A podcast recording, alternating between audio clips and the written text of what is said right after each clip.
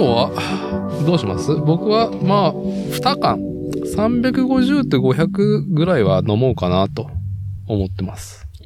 えーっと、僕は、えーっと、これ、んえーっとね、暗いよ暗いよよく見えないよ IPA はわかるけど、なんか、どこのビアノースアイランド。ノースアイランドビア。インディアンペールエール。はい。ノースアイランドビール。北海道のおーブルワリーのビール。お土産で日本におけす。る。ああ、北海道お土産ね。はい、あのーミクちゃんが、あのー北海道に行ってきたので、パートナーがね。はい。はい、お土産にいただきました。いやー、いいですね。はい。私はまあとり今あえ日ずはこれで一本で。はい。一本で。いや、昨日もね、散々飲んだけど、まだ24時間も経ってないうちに改めて、よっ24時間は経ったのか。はい。はい。昨日は、えー、酒蔵解放というか、俺たちの酒解放お疲れ様でした。お疲れ様でしでしはい。いたた。だきます。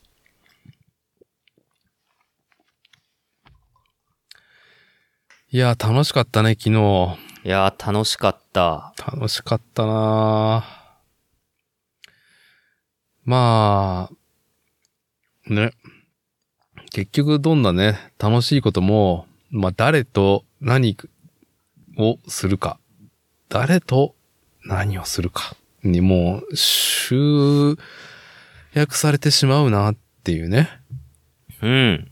ところではありますが、まあ言ってしまえばね、あの、はいこう、非常に価値観が近しいね、前面と飲むビールだったら、発泡酒でも、イオンの、まあベンチに座って飲んでても最高な酒になるわけじゃないですか。うん。前、伊達さんがずいぶん前にやってたイオンのフードコートで、マック食べながら、マックスバリューのビール飲むっていうのやってみたい。ああ、マックじゃないからね。マックじゃないからね。あの、お惣菜コーナーのスーパあーれなのん、だったマックスバーはいガーはいはいのお惣菜コーナーの、あの、タイムセールが始まったやつの、ね、安い揚げ物をつつきながら、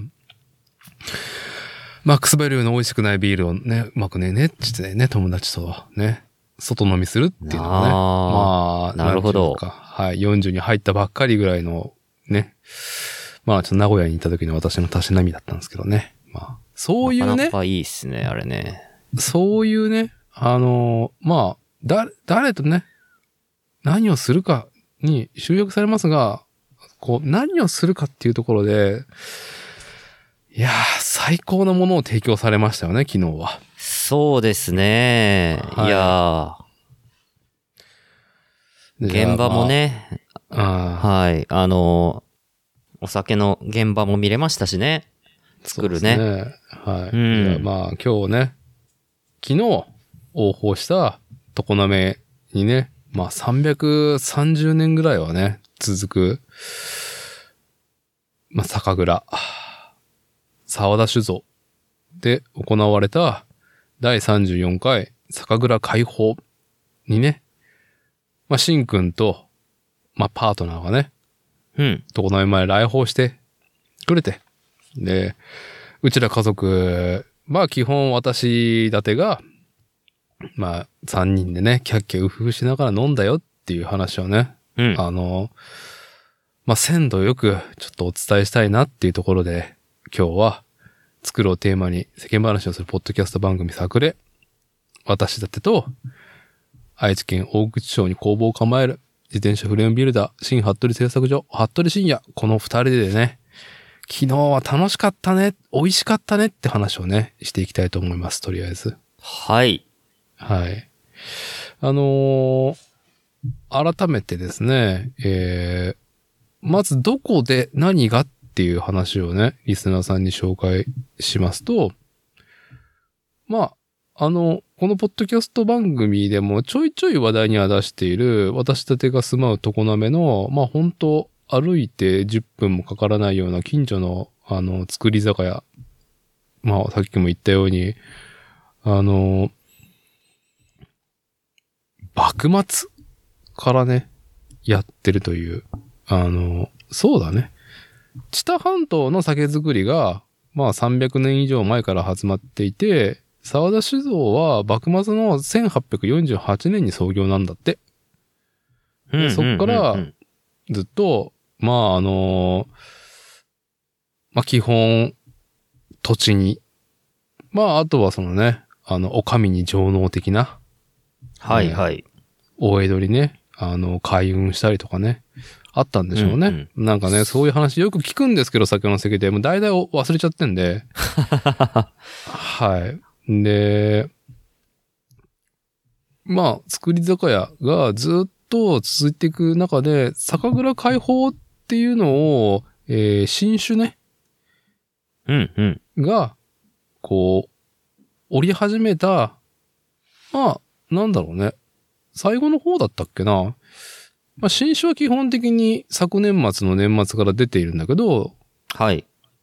まあ、ほぼほぼ、ラインナップが全部、おろしきれるっていう状態で、酒蔵開放、新酒をお楽しみくださいっていう、通常ね、あのーはいは作り酒屋、えー製造所なので、一般には、その、作ってるところは開放していないです。直販するね、あの、事務所はあるんですけどね、ちょっとした、その、直販コーナーは。うんうん。まあその年の、年に一度そうやって開放して、まあ皆さんあの、ね、沢田酒造のファンの皆様、えー、とか、まあ新規で来られる方々、まあぜひちょっとお越しいただいて楽しんでもらえたらっていうね、会を、まあ通例でやって来られていたと。ねえ、あでの、紅白の幕が張ってあってね、そうですね。はい。中和に入る風とねな感じで、はい。めでたいって感じでうね。んうんうんうん。ああ、なんかそういう場なんだなっていうのが、あの、紅白の幕見ると思いましたね。うん。だから34回続いてるっていうところはい。なんで、あのーどうだろうね。30、34年だから、ああ、もうダメだよ。もうすぐ暗算ができないよ。 1988年ぐらいからやってるってことですかね。ああ、じゃあ平成とともに、うん。まあ何、昭和が終わり、はいはい。平成が始まったぞっていうところで、ううんちもちょっと、まあちょっと、新たな試みしてはどうかねっていうところで、こういうイベント始まったのかな勝手な想像です、これは。うんはい。まあ、行けばね、要はその、作ってるところを見れるし、まあその作られてるストーリーを体感した後に、新種をね、試飲し、はい。で様々なね、あの、物販も楽しみ。うんうん。はい。で、まあこの日限定のお酒とかもね、試飲できたりとか販売もされておったりとかね。ああ、そうでしたね。うん、一旦無料、そう、あの、いろんなスタイルで開催されてきたこの酒蔵開放も、今回は入場は完全無料っていうところでね。うんうん。うん。で、あのー試飲チケットを買って、それをもぎってね、はい。うん飲んでいくスタイルではありますかそこは有料だけど、一旦工場内を見たら、うん。まあ、振る舞いの、なんでしょうね、生酒をね、振る舞ってもらいましたよね。そうでしたね。あれは、熱処理する前の原酒だったんですかね。はうい。ん、濃いのいただいてね。はいはい。濃かったですね。まあ、そんな沢田酒造さんのね、酒蔵開放。本当はまこっち家がね、来る予定だったんですけど、まこっち家と、まあ、しんくんカップルが、まあ、常滑に来訪してもらい、まあ、3組でね、キャッキャ夫婦できたらなって、作例、収録感もでき、できるし、みたいな。うん。楽しみにしたんだけどね。あのーこのポッドキャスト番組で、えー、まあ、前回か、あの、はい紹介したようにね、あのインフルエンザで1週間以上休んでた、有給をフルで使ってたってことでね、もう週末そんな休めませんみたいな感じになっちゃって。うん。はい。無念の、まあ、こっち自体っていうところで、まあ、私、伊達家と、あの、服部組が、はい、えー、楽しむことになりましたけど、楽しかったね。そんな感じ、それはそれで。いやー、天気も良かったし、天気も良かったね。うん、あの、酒蔵の古い屋根が雲一つない空に映えるなっていう、はい。はいはい、映えてましたね。いい感じでしたね。はい。みんなちょっとこう、お客さんたちも本当大勢いたし、うん。僕ら、常滑駅からね、沢田酒造さんがシャトルバスを往復させてくださってるんですけど、ちょっとそれに乗り切らないぐらいの大勢の人が駅に、あのー並んでて、うん、うん、うん。もう僕ら諦めて歩いていこうぜって言ったけど、もうさすがに4、5キロあるってことで、はい。あのーはい、伊達さんに車で迎えに来ていただいてね。うん。うん。いや、そこまでだとは。あと、コミュニティバスもね、はい運行してるから、まあ、あのー僕も午前中仕事だったっていうところで、何時にね、体空くか分かんなかったから、現地集合でね、あのーよろしくっていう風だったんだけど、あのーまあ、シャトルバス、まあ、恒例のね、この、酒蔵開放で、30分に1本会期中ね、今回は9時半から15時まで開催だったんだけど、えーっと、昨日今日でね、うんうん。 2月の25日土曜日、26日日曜日、この量ですね。昨日、今日でやってたんですけど、あの、30分に1本ね、シャトルバス、結構普通のバスだよね、あれ、シャトルバスって言っても。あれ、シャトルバスじゃんなくて、普通の観光バスだった。観光バスだよね、あれ。だ なんからなかっ、て、はい。あの、僕ら待ってる時に、マイクロバスが来ますんで、とか言って言って、うん。あの、誘導の人が言ってて、あ、これマイクロバスじゃもう何を、何回か来ないと全員乗り切らないから、諦めて歩こうって言ってたんだけど、はい、あのでけえ観光バスなら一発で乗れたんじゃないいや、さすがに。多分あの大きいバスでも、僕ら多分その、並んだらう、んあぶれるぐらいの、もう、あの、 な、並んでたんで、じゃあ、あのさ、あれは、マイクロバスじゃなくてバスだよね、ただあれ、普通のでけえ観光バスで したよ。あれね、あれがね、30本、30分にね、あの、1本往復してるっていうところなんだけど、いや、そう、マイクロバスの時代もあったと思うよ。僕もこっちに来る前から、あの、遊びに来てたから、このはい酒倉開放はね。はい。あの、それなりに、まあ、こう、変容を見てきたんですけど、この沢倉解放、沢田指導さんの。いや、いやまあまあ、あの、ね、人気のところっていうのも、ありますけども、はい、はあそこまで長蛇の列、い。うんうんうん。僕は一駅は見てないけど、はい、とりあえずはい。往復の、あの、まあ、キロに着く方ね、うんうん。に、長蛇の列が あって、はい、はいマ。ジかよっていう。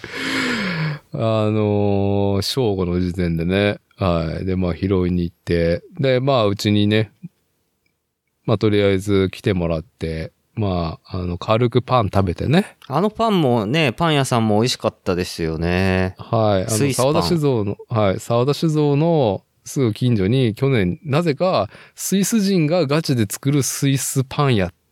しかも、なんか、もう、趣味とかじゃなくて、本気でね、やってる、この、店の佇まい。ああ、そうそう、すごい。見せ方かっこいいお店でしたよね。急にね、 急にうんうん本当にこんな本気のパンが、パン屋がうちの近所だからもう、本当に、ね、うんうん。ありがたいことに私が住まう、その、常滑の古い町なんですけども、あの、小学校、保育園ね、徒歩圏内。しかも、造り酒屋も、こう、徒歩圏内にある中で、似たような距離感のところに、スイス人が作るスイスパン屋がね、本気のおしゃれカカフェも含めて、あの、オープンしたっていう、うん何かが起起きてる感があるんですけど、こいのねやーねえ、はいチタフォルニア来てるなっていう。チタホルね、チタホルはね、い西海が。あの、そう。で、まあ一服してからね、あの、とことこ歩いてさ、うちの家族と、あの、しんくんとパートナーと、はい。で、しんくんは初めてだよね、沢田酒造さんの酒蔵に入るってことは。ああ、初めてでしはた。い。あの、ファーストインプレッションどうでしたかとりあえずついて。えーっとね、日本酒の酒蔵に入ったことない、お邪魔したこと記憶の限りではないんで、あ、しんくんはそうなのね。えー、そもそも、はい。なはるほい。まあなんで、あのーまあ、こう、み、まあね、初めて設備とか見るんだけど、まあうんなんだかんだやっぱりその結構シンプルじゃないですか。あのー機械とかは。ど。はい。はい。だけど、ということはどれだけ人間が頑張んなきゃいけないんだっていう世界なわけだし、ああ、さすがね、あの、フレームビルダー手仕事やってる人間ね、あの、全然他業種でも、まあ、その設備を見る限りで想像が至るところが多くあると。うーんと手だな思っていますよね。手と人間が その、要は豆に面倒見てやるみたいなね。そうね、うんあの、気使わなきゃいけないプランとトいう感、そう、プラント感は沢田静さんないんでう、ーん、あんまないですね。うん、多分作り方としては結構古い伝統的なお酒作りってをやられてるような雰囲気がありますね、やっぱり。そうでしたよね。はい。いやなるーほ、あの、あ、こう、なんかね、いい意味で、あ、こんだけの機械なんだ、みたいなね、感じで見てましたよ。うん。しかも、まあなんか、はね、火事にあったっていう、いつ、いつでした火事にあったってえー、一昨年だったっけぼんやりしてるな。まあ結構な、そのね、消防騒ぎ、近所だからさ、そええのうちで仕事をしとったらさ、まあなんか、えらい今日来るな、みたいなうんうんうんうん。サイレンがね、なん消防がね、あ、これ結構来てんなって思って。近くで火事かみたいな。の、ね、キョロキョロさ、工場の前が、まあ、弓道だからさ、キョロキョロ見たらさ、うん。あれ、沢田酒造さんの方だけど、もしや、みたいなね。うんうんうん。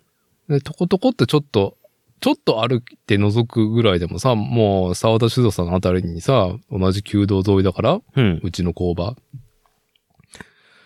まあ、消防が車がさ、たかってるから、これは、と思ったわうね。ん。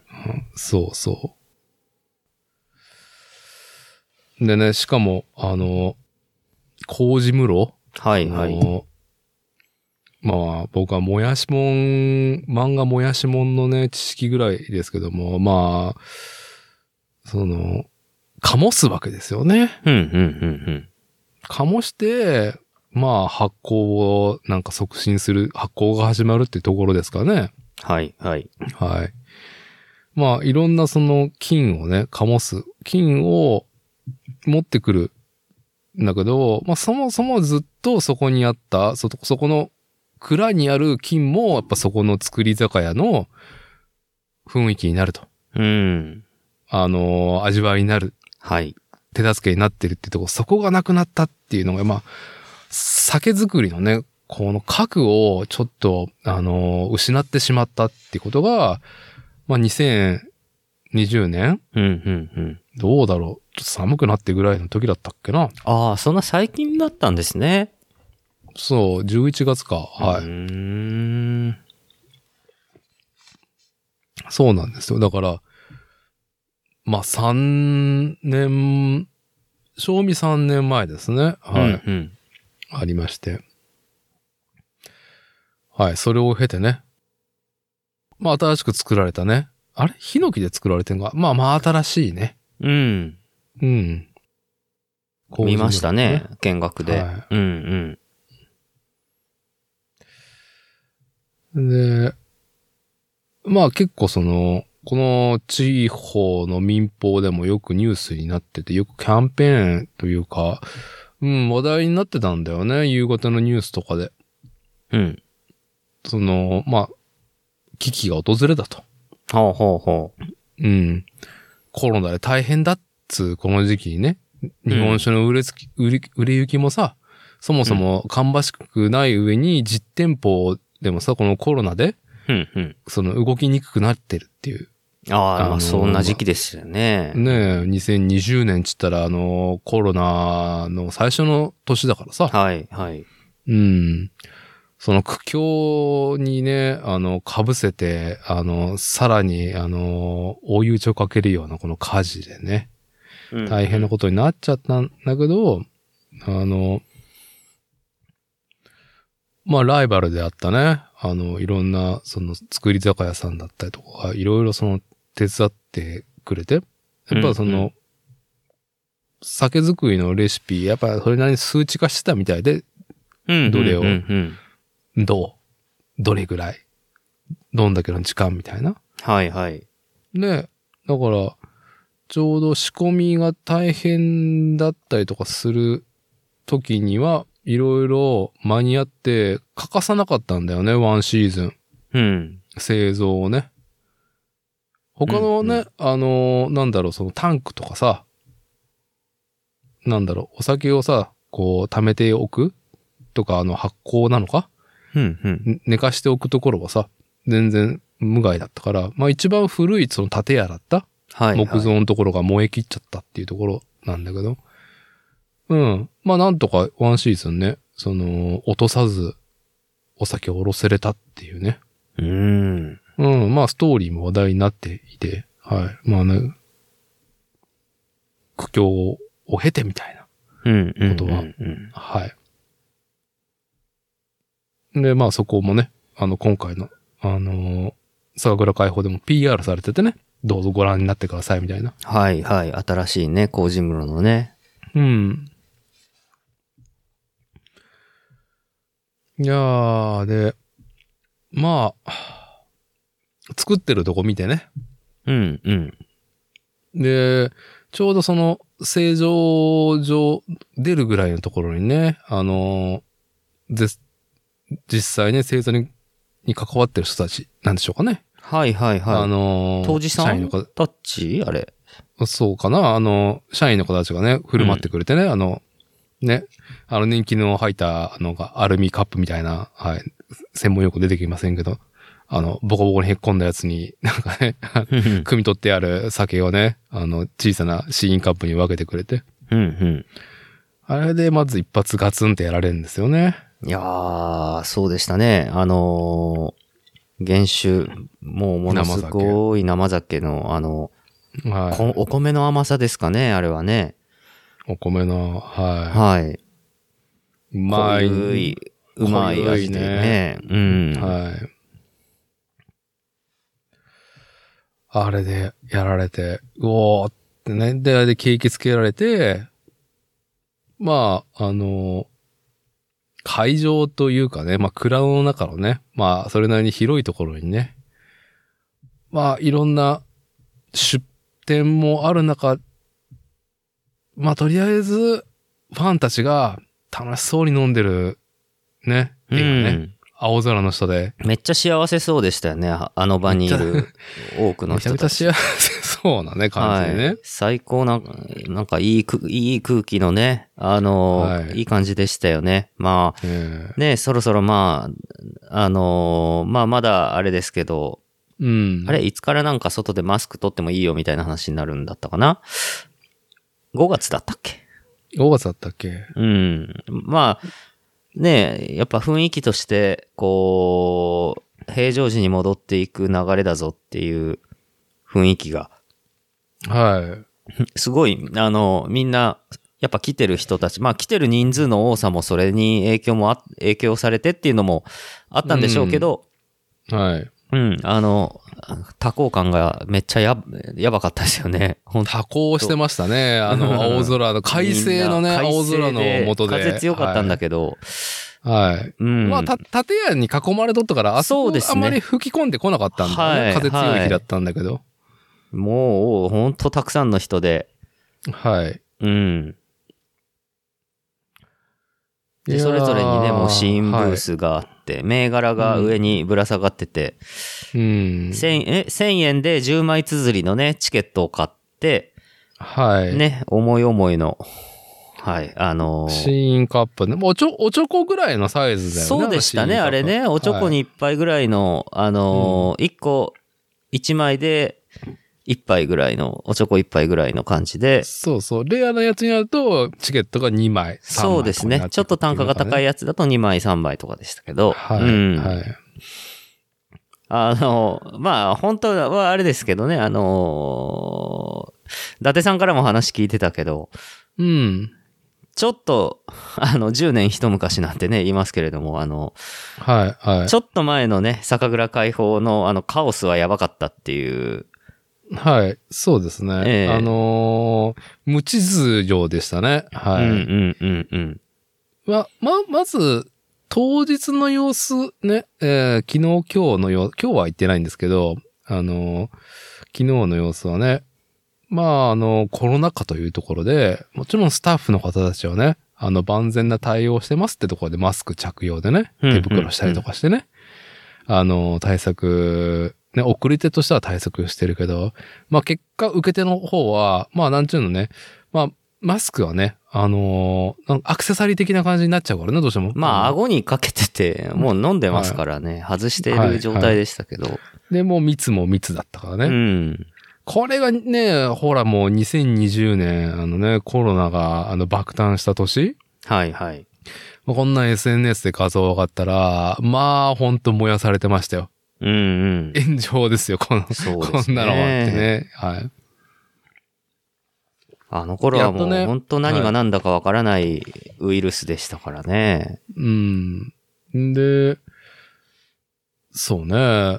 それを思うと、あのーまあ、スタッフの方でもね、ちょっとあのー顔見知りの方僕もいるんで、あのーね、いいですね。すごいじゃないですか。このなんか人の入りみたいな、マイクロボスもね、パンパンでみたいな話したら、いや、ちょっと帰ってきましたね、みたいなこともね、おっしゃってて。ああ、そうでしたね。雰囲気がちょっと変わってきましたよねっていうのは、あのーお話しされてましたよね。そう、だからコロナ禍で中止とか、まあ、形式変えたりとか、小規模にっていう流れがあったから、うん、胸を張って第35回酒蔵解放っていうのができなかったんだよね。はい。うん。そう。まあ、あの、昔話してもあれなんですけど、あの、今は基本場内はね、うん。まあ、コロナ禍もあって、はいはい。飲食、飲むのは死因のみですと。うんうん。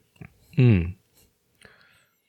で、いろいろね、あの、美味しいおせんべいだったりとかね、あの、酒のつまみ的なものも、あの、定例で扱ってる方たちがね、まあ、いいもの持ってきてるんですよ。うんうん、うん。もう常連出店者もね、あのー結構いて。うん、固定のメンツ多いですね。はい。あのーああ、そうなんだ。そうそう、結構固定なメンツで出店されてる方、おせんべいだったりとかさ、うんうんうん。和物のところは。で、うん。まあ、お土産買って帰ると。基本、試飲だけですよっていうね、あの小さいおチョコカップでね、試飲カップでできるっていう、うんうん。に限っていて、で、まあ、最後お土産でね、試飲で気に入った方をね、あのーまあ、なかなかの規模感でね、直販コーナーもあってね、出口の方に、はい。はい。お土産買って帰るっていうね。いや、なんかすごく、なんかスマートな、で、しかも、なんだろうね、その、イベントとして、その、送り手も受け手もウィンウィンな、なんか感じになってんなっていうふうに、ね、すごくイベントとして完成感があるな、みたいな、うんうん。あのーところなんだけど、いや、僕がね、だから、妻と、その結婚する前、付き合い始めぐらいの時に、ねえっと、2009年、10年か。うん。うん。10年以上前はいはい。に、まあ、うちの近所でそういうのあるでしょ。お酒好きだったら楽しいんじゃないみたいな感じで。うん。妻はね、飲めないんで、別になんか、はい。うんあの、うんうんやってんなぐらいだったんだけど。うん。行ったら、いやー、すごかったね。あのー、なんだったっけな、入場料制だったんかな、あれ。おーほうほう。その時は入場料取ってたんだ。 500円かなんか。その代わり、ぐい飲みがついてきますよって、あの、ぐいのみっていうそのおちょこだようね。ん、うん。うん。で、それもある、まあ、床滑だからさ、陶芸作家さんいっぱいいる中で、ああ、まあいいですね。うん。その、沢田酒造さんのがね、あの、お付き合いがあるところの作家さんにある程度の限定でね、作っていて。だから、今回も、うーんと、おちょこ付きのチケット販売してたけど、その、沢田酒造のイベントスペシャルのぐい飲みを、なんか集める、うん。まあ、マニアというかファンもいるっていうね。へ歴え代。の酒蔵開放ね、もう35回今回になりますけど、うん、うん、う。うんん。なんかずっと続いてたらしいから、ある程度、どの時期から始まったのあ、そうう。なんだ。面白いですね。うん。やっぱりね、ぐい飲みはよくできてるからさ、へえ美味しくお酒飲む上ではね。いいなそうそう。で、なんか入場料そのぐい飲み付きであって、ぁうん。死因がね、振る舞いだったような気がするんだよな、あれ。ほう。やべえな、それ。うん。いや、飲み放題だよね。はい、 はい。入場したらね。うんで、さっきも言ったように、あの、いい当てを売ってるから、せんべいにしろ、その、はい乾き物をね。。うん。うん。で、あの、みんな、はい。その、シーンをしながら、その売ってるやつをつまみながら、あの、その辺に座ってね、な中にはござ持ってきてる人もいました ね。はい。はい、はい。はい。あの、中には持ち込みのつまみ持ってきてる人もいたりとか。あで、死因さ、あ。はい、はい。まあ、シンクも感じたと思うけど、おチョコだからさ、まあ、すええまあ、まあ、たしなみながら飲むとはいえ、ある程度さ、まあ、なるはやで飲んじゃうじゃん。うん、まあ、い一個一個が早いっすよね。うん。だからまあ、うん二つぐらいさ、その、ね、死因の、の、おチョコもらうぐらいがちょうどよかったじゃない。うん、うん、うん。 2杯、はい2種ね。はい。でもさ、酒好きだったら間に合わないわけですよ、それ。まあ、そうっす、飲んじゃいますよね。うん、だから10年前はもう、あの、あそこで売ってる、まあ、特にその、限定のものだったりとかをは買いって、うん、うん。あの、その、ゴザの上に、でね、もうす、買ったやつをすぐ開 け、おのおの持ってきた、そのおチョコとか、はい、はい、はい。まあ、食い飲みもそれ買えるわけだから、ええ。まあ、なんか宴会やってんですよ。超濃み、濃い密の。座り込んでね、みんなでね。座り込んで。で、はい。で、楽しいね。で、その時は、なんか友達のね、あの、方も来てくれて、あの、僕の方のね、うん。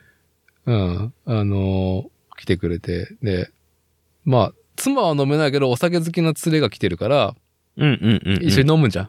はい、はい、はい、はい。そしたら、隣の、結構若い20代後半か30代前半ぐらいのカップルうん。二組ぐらいが、なんかもう、三本ぐらいもう、並べてるから、あの、 なんだろう、えー、4号瓶、はい、はい、はい、はい。ええ ?720ml? ええええええまあ、な、中にはもう一升瓶をね、買って飲んでるおじさんたちももちろんいましたけどね、やべえな。うん。で、これどうすかみたいな感じで。 美味しいっすよみたいな感じでね、隣のね、あの、ところで、あの、隣だっつうところで僕らにもその振る舞ってくれて、うんうん。で、あ、これいいっすねみたいな感じで、これ死因で気に入ったやつなんですよ、つって。もうそしたらやっぱりさ、あの、返杯じゃないけど、もうこっちもなんかもらったばっかりじゃ申し訳ないんで、ちょっと買ってきますよ、みたいな。4ゴミ買ってきて、みたいな。うんうん。ねえ何本開けたんだっていうぐらいで、もう泥酔ですよ。記憶飛んだって言ってましたよね。記憶飛んだね。ね。俺気づいたら、次の瞬間、あの、酒蔵にいたはずなんだけど、なんか、焼き物散歩道をの、なんか引きずられながら、あの、歩いてたみ たいな。あれみたいな。さっきまで酒蔵にいたのに、みたい な。ここは、ここは、あれ気づいたらなんか散歩道、焼き物散歩道で歩いているし、あ、次気づいたらなんかお、お茶屋でカレー、カレーうどんをみんな食ってるけど、俺はとても 食えないみたいな感じで。つ次の瞬間、あの、気づいたら、ね、あの、常滑駅の改札で、おちょチケット入れてみたいなこと言われて。すげえ。で、まあね、常滑から名駅に戻り、そこから俺一人でよく家帰ったなっていう。え、名機、だって、電車不毛の地だったわけじゃないですか。伊達さんそうそのうそう実そ家うって。。はい。ある、えまあギリ歩いて帰ったってことですよね。ど、え、地下鉄の駅が最寄名り。鉄、名古屋駅から名鉄バスで、その森山の方に行けば、一応一本で行けるかあーら、そうなんだ時間がクソかかるけどね。ははいはいはいはい。い。なんかギリギリ帰りましたね。いや、よく帰れましたね。はい。まあ、そ、そういうケイオスな、若干振る舞い感、振る舞いなところがあり、はいはいはい。まあちょっとしんどいじゃないですか、その、なんだろうね、もう日本酒売れてしょうがねえわっていう時だったらいいけど、うんうんうん。うん。。いろいろね、その、方針が、その、まあ、代替わりしたんだよね。はいそのはい間に。はい。社長さんもね、いらっしゃいましたね。ええ。はい。あのー一人娘だったっけな。はい。あのー社長になった時は、あのー娘さんは33代中盤じゃなかったかな。へえ。うん。社長。で、まあ、その時の現社長、お父さんは、まあ、会長として、まあ、一歩引いて。はいはい。で、旦那さんが、あのーまあ、関西の方の、まうあ、ん酒に関わる方っていうところで、兵庫だっていう話話です兵か庫だったっけなあーどうだったかな僕もなんか酒の席で聞いた話だから、もうこれも超曖昧なんだけうど。んうんうん。うん。まあ、あの、酒蔵経営、お酒作ってるところ出身だっていうところで。そうそう、旦那さんがちょっと年上で、はい。あの、なんだろう、僕と年が、僕とマホッチの間ぐらいかな。あのちょっとこれもぼんやりしまあすけあ、ど。それぐらい。まあ、とりあえでず、もとそりあれえぐらいずっ、て感じですそね。う、だから、んまあ、、しんくん、その、僕ら世代だよね。うんうんうんうん。段階の世代ジュニアよりもちょっともっとその若い世代ああ。うん。が、その、もう、幕末から、江戸から続くね、作り酒屋の舵を切り直して、うん。で、どちらかというと、その知多半島の地元のお酒っていうので、その地元の小売りやってる酒屋さんだったりとか、うんうんあとはその飲食店、はい。飲み屋、居酒屋におろすっていうのが基本。まあ、あと、神事とかでも使われるからあさ、あおー、酒。ほうほうほううほう。ん。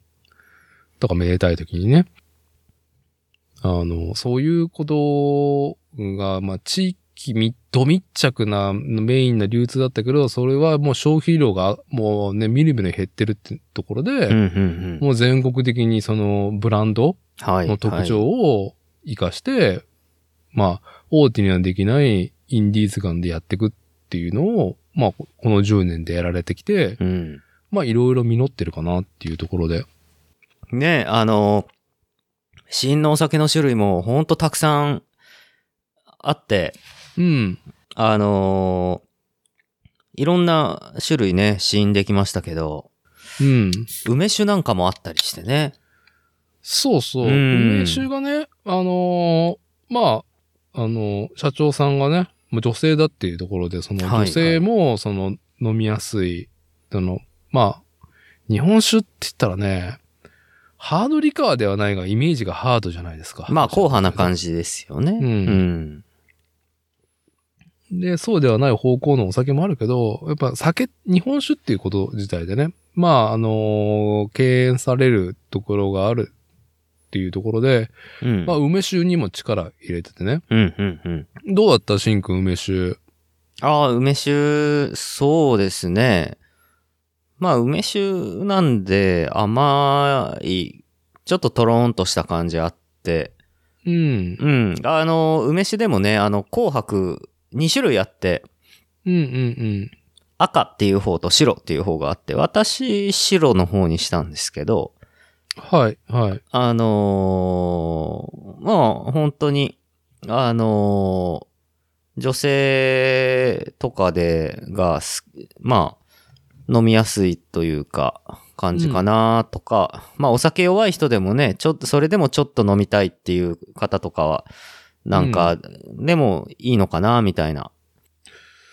どっちだったんだろうね。山田錦の、うんあの、その純米酒古酒に漬け込んだ梅酒だったのかな、ああ、あれ、あれ赤の方じゃないですか、もしかして。そっちが赤か。うん、た、あのね、チケットのもぎりチケットがね、梅酒の白が2枚で赤が3枚だったんですよ。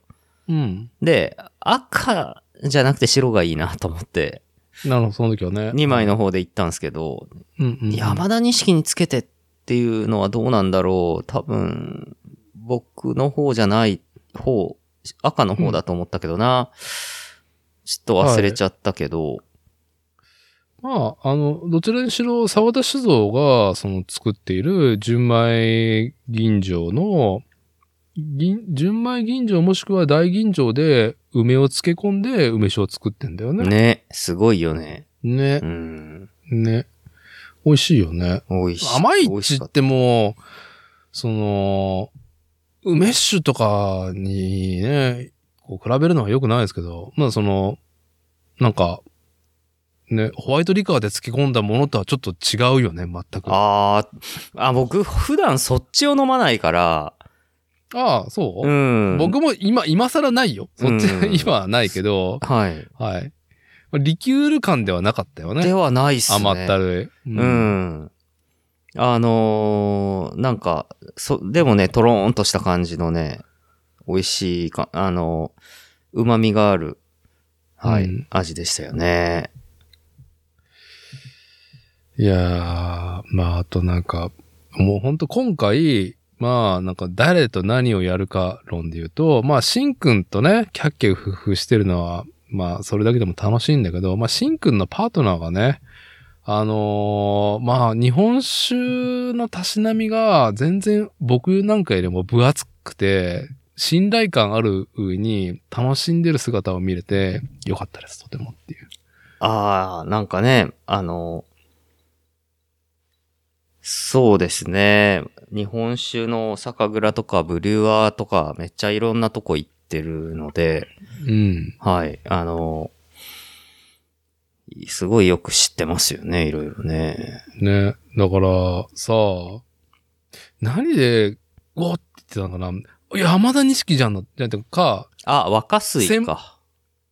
若水か。あ、若水か。若水、わ若水か若水あれか若水かな若水かななんかこ忘れちゃったな。うん。千本錦だったかななんだかななんか米のことを見て、うんうん。酒米ですよね。そうう、ん。愛知の日本酒の協会が、うん。あの愛知県の、あの酒米は3種類あってこれだっていうののうちの古い、非常に昔からある最初の1個だったんじゃないかな若、若水って。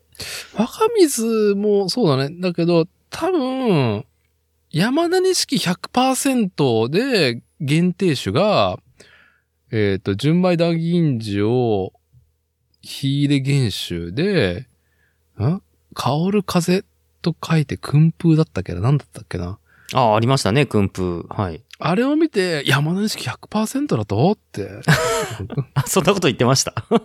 おって、マジかみたいな感じで。思わず僕もなんか、そこを刺さるんですかみたいな。そ、もうそこの凄さがちょっとわ、わかんないもんな。僕はわかんない。文脈が、その凄さうが。ん。全然ね、わかんないんですよ。はい。わかんないけど、わかってらして、なんか楽しい。ね、やっぱ、その日本酒メガネがすごかったですね。そうっすね。はい。いや、僕はあれなんですもん。なんか、うん、あの、連れてってもらったことあるもお、何ん。を日本酒のイベントああ、それは都市部で開催される。そう、名古屋でやってたやつ、遠藤寺と出か店されで、そうあそーう、でやってて、で、トヨタの、あの、酒蔵さんうん。が、あの、なんか、ここに、名古屋でだとここに行くといいよっていう、あの、うんみその座の近くにあるあの、一位さんっていうい居酒屋さんうん。連れてってくれて、うんで、そこでもう本当作り酒屋さんが二人いらっしゃって。うん。作り酒屋さんとか、あの、愛知県のなんか、あの、県職員の、ああいう、食品系の研究関係の人うん。とかがいる席に、あの、連れてってもら って、うん。飲んだなんという席でしょうみたいな。そうそうそう、作り手がなんか、みんな集う居酒屋があって、 はい。そこに連れてってもらったことあるんですよね。だかはらい、日本酒解像度高いですよね。高い。そこあと、のそこの人たちとね、あれじゃキャッキャウフフして、なんか、こう、いい相撲を取られるんでしょうん。ねでも、しんくんは、まあ、パートナーとしてそこに来てるけど、日本酒、はい、飲んだことあるっす。ぐらいの うんうんうんぐらい なうんうんテンションでいるっていうね。そうっすね。あの飲んだことあるっす、みたいなぐらい。はい。いや、楽しかったですよ、そこも。うん。はいいっすよね。作り手さんがい。うん。ずっと、あの、集ってて、その話聞いて、お酒飲んで、はあいのね、あの、食べる、ご飯食べるのも、本当良かったですね。あのーまあ、結局、その、自分が手に取ってない知らないことに対しては、どちらかというと我々素直なタイプじゃないですか。うーん。そうですね。で、そのビールにしろ、うん。まあこの日本酒にしろ何でもそうなんだけど、はい、どうも作ってる人ですってが来て、うんうん。で、まあ、ちゃんと外に伝わる言語で、うん。あのー紹介してくれると。はい、はい。ね、自分の作ったものをね、こう、一番肝を感じ取ってほしい、体験してほしいっていう思いでね、うん。伝えてくれるじゃないですか。そうですね。もう我々素直だからさ、うん。飲む前からもう美味しいじゃん。ああ、そうっすね。うもん、もう、う、美味しくないわけがないっていう。うんなん か、その、方程式も、答えも知らないのに、あの、なんとなく答え合わせができたっていう気持ちになれる、まあね、最最初から正解した気持ちでいるっていうね。そうそうそうそう問題をね。うん。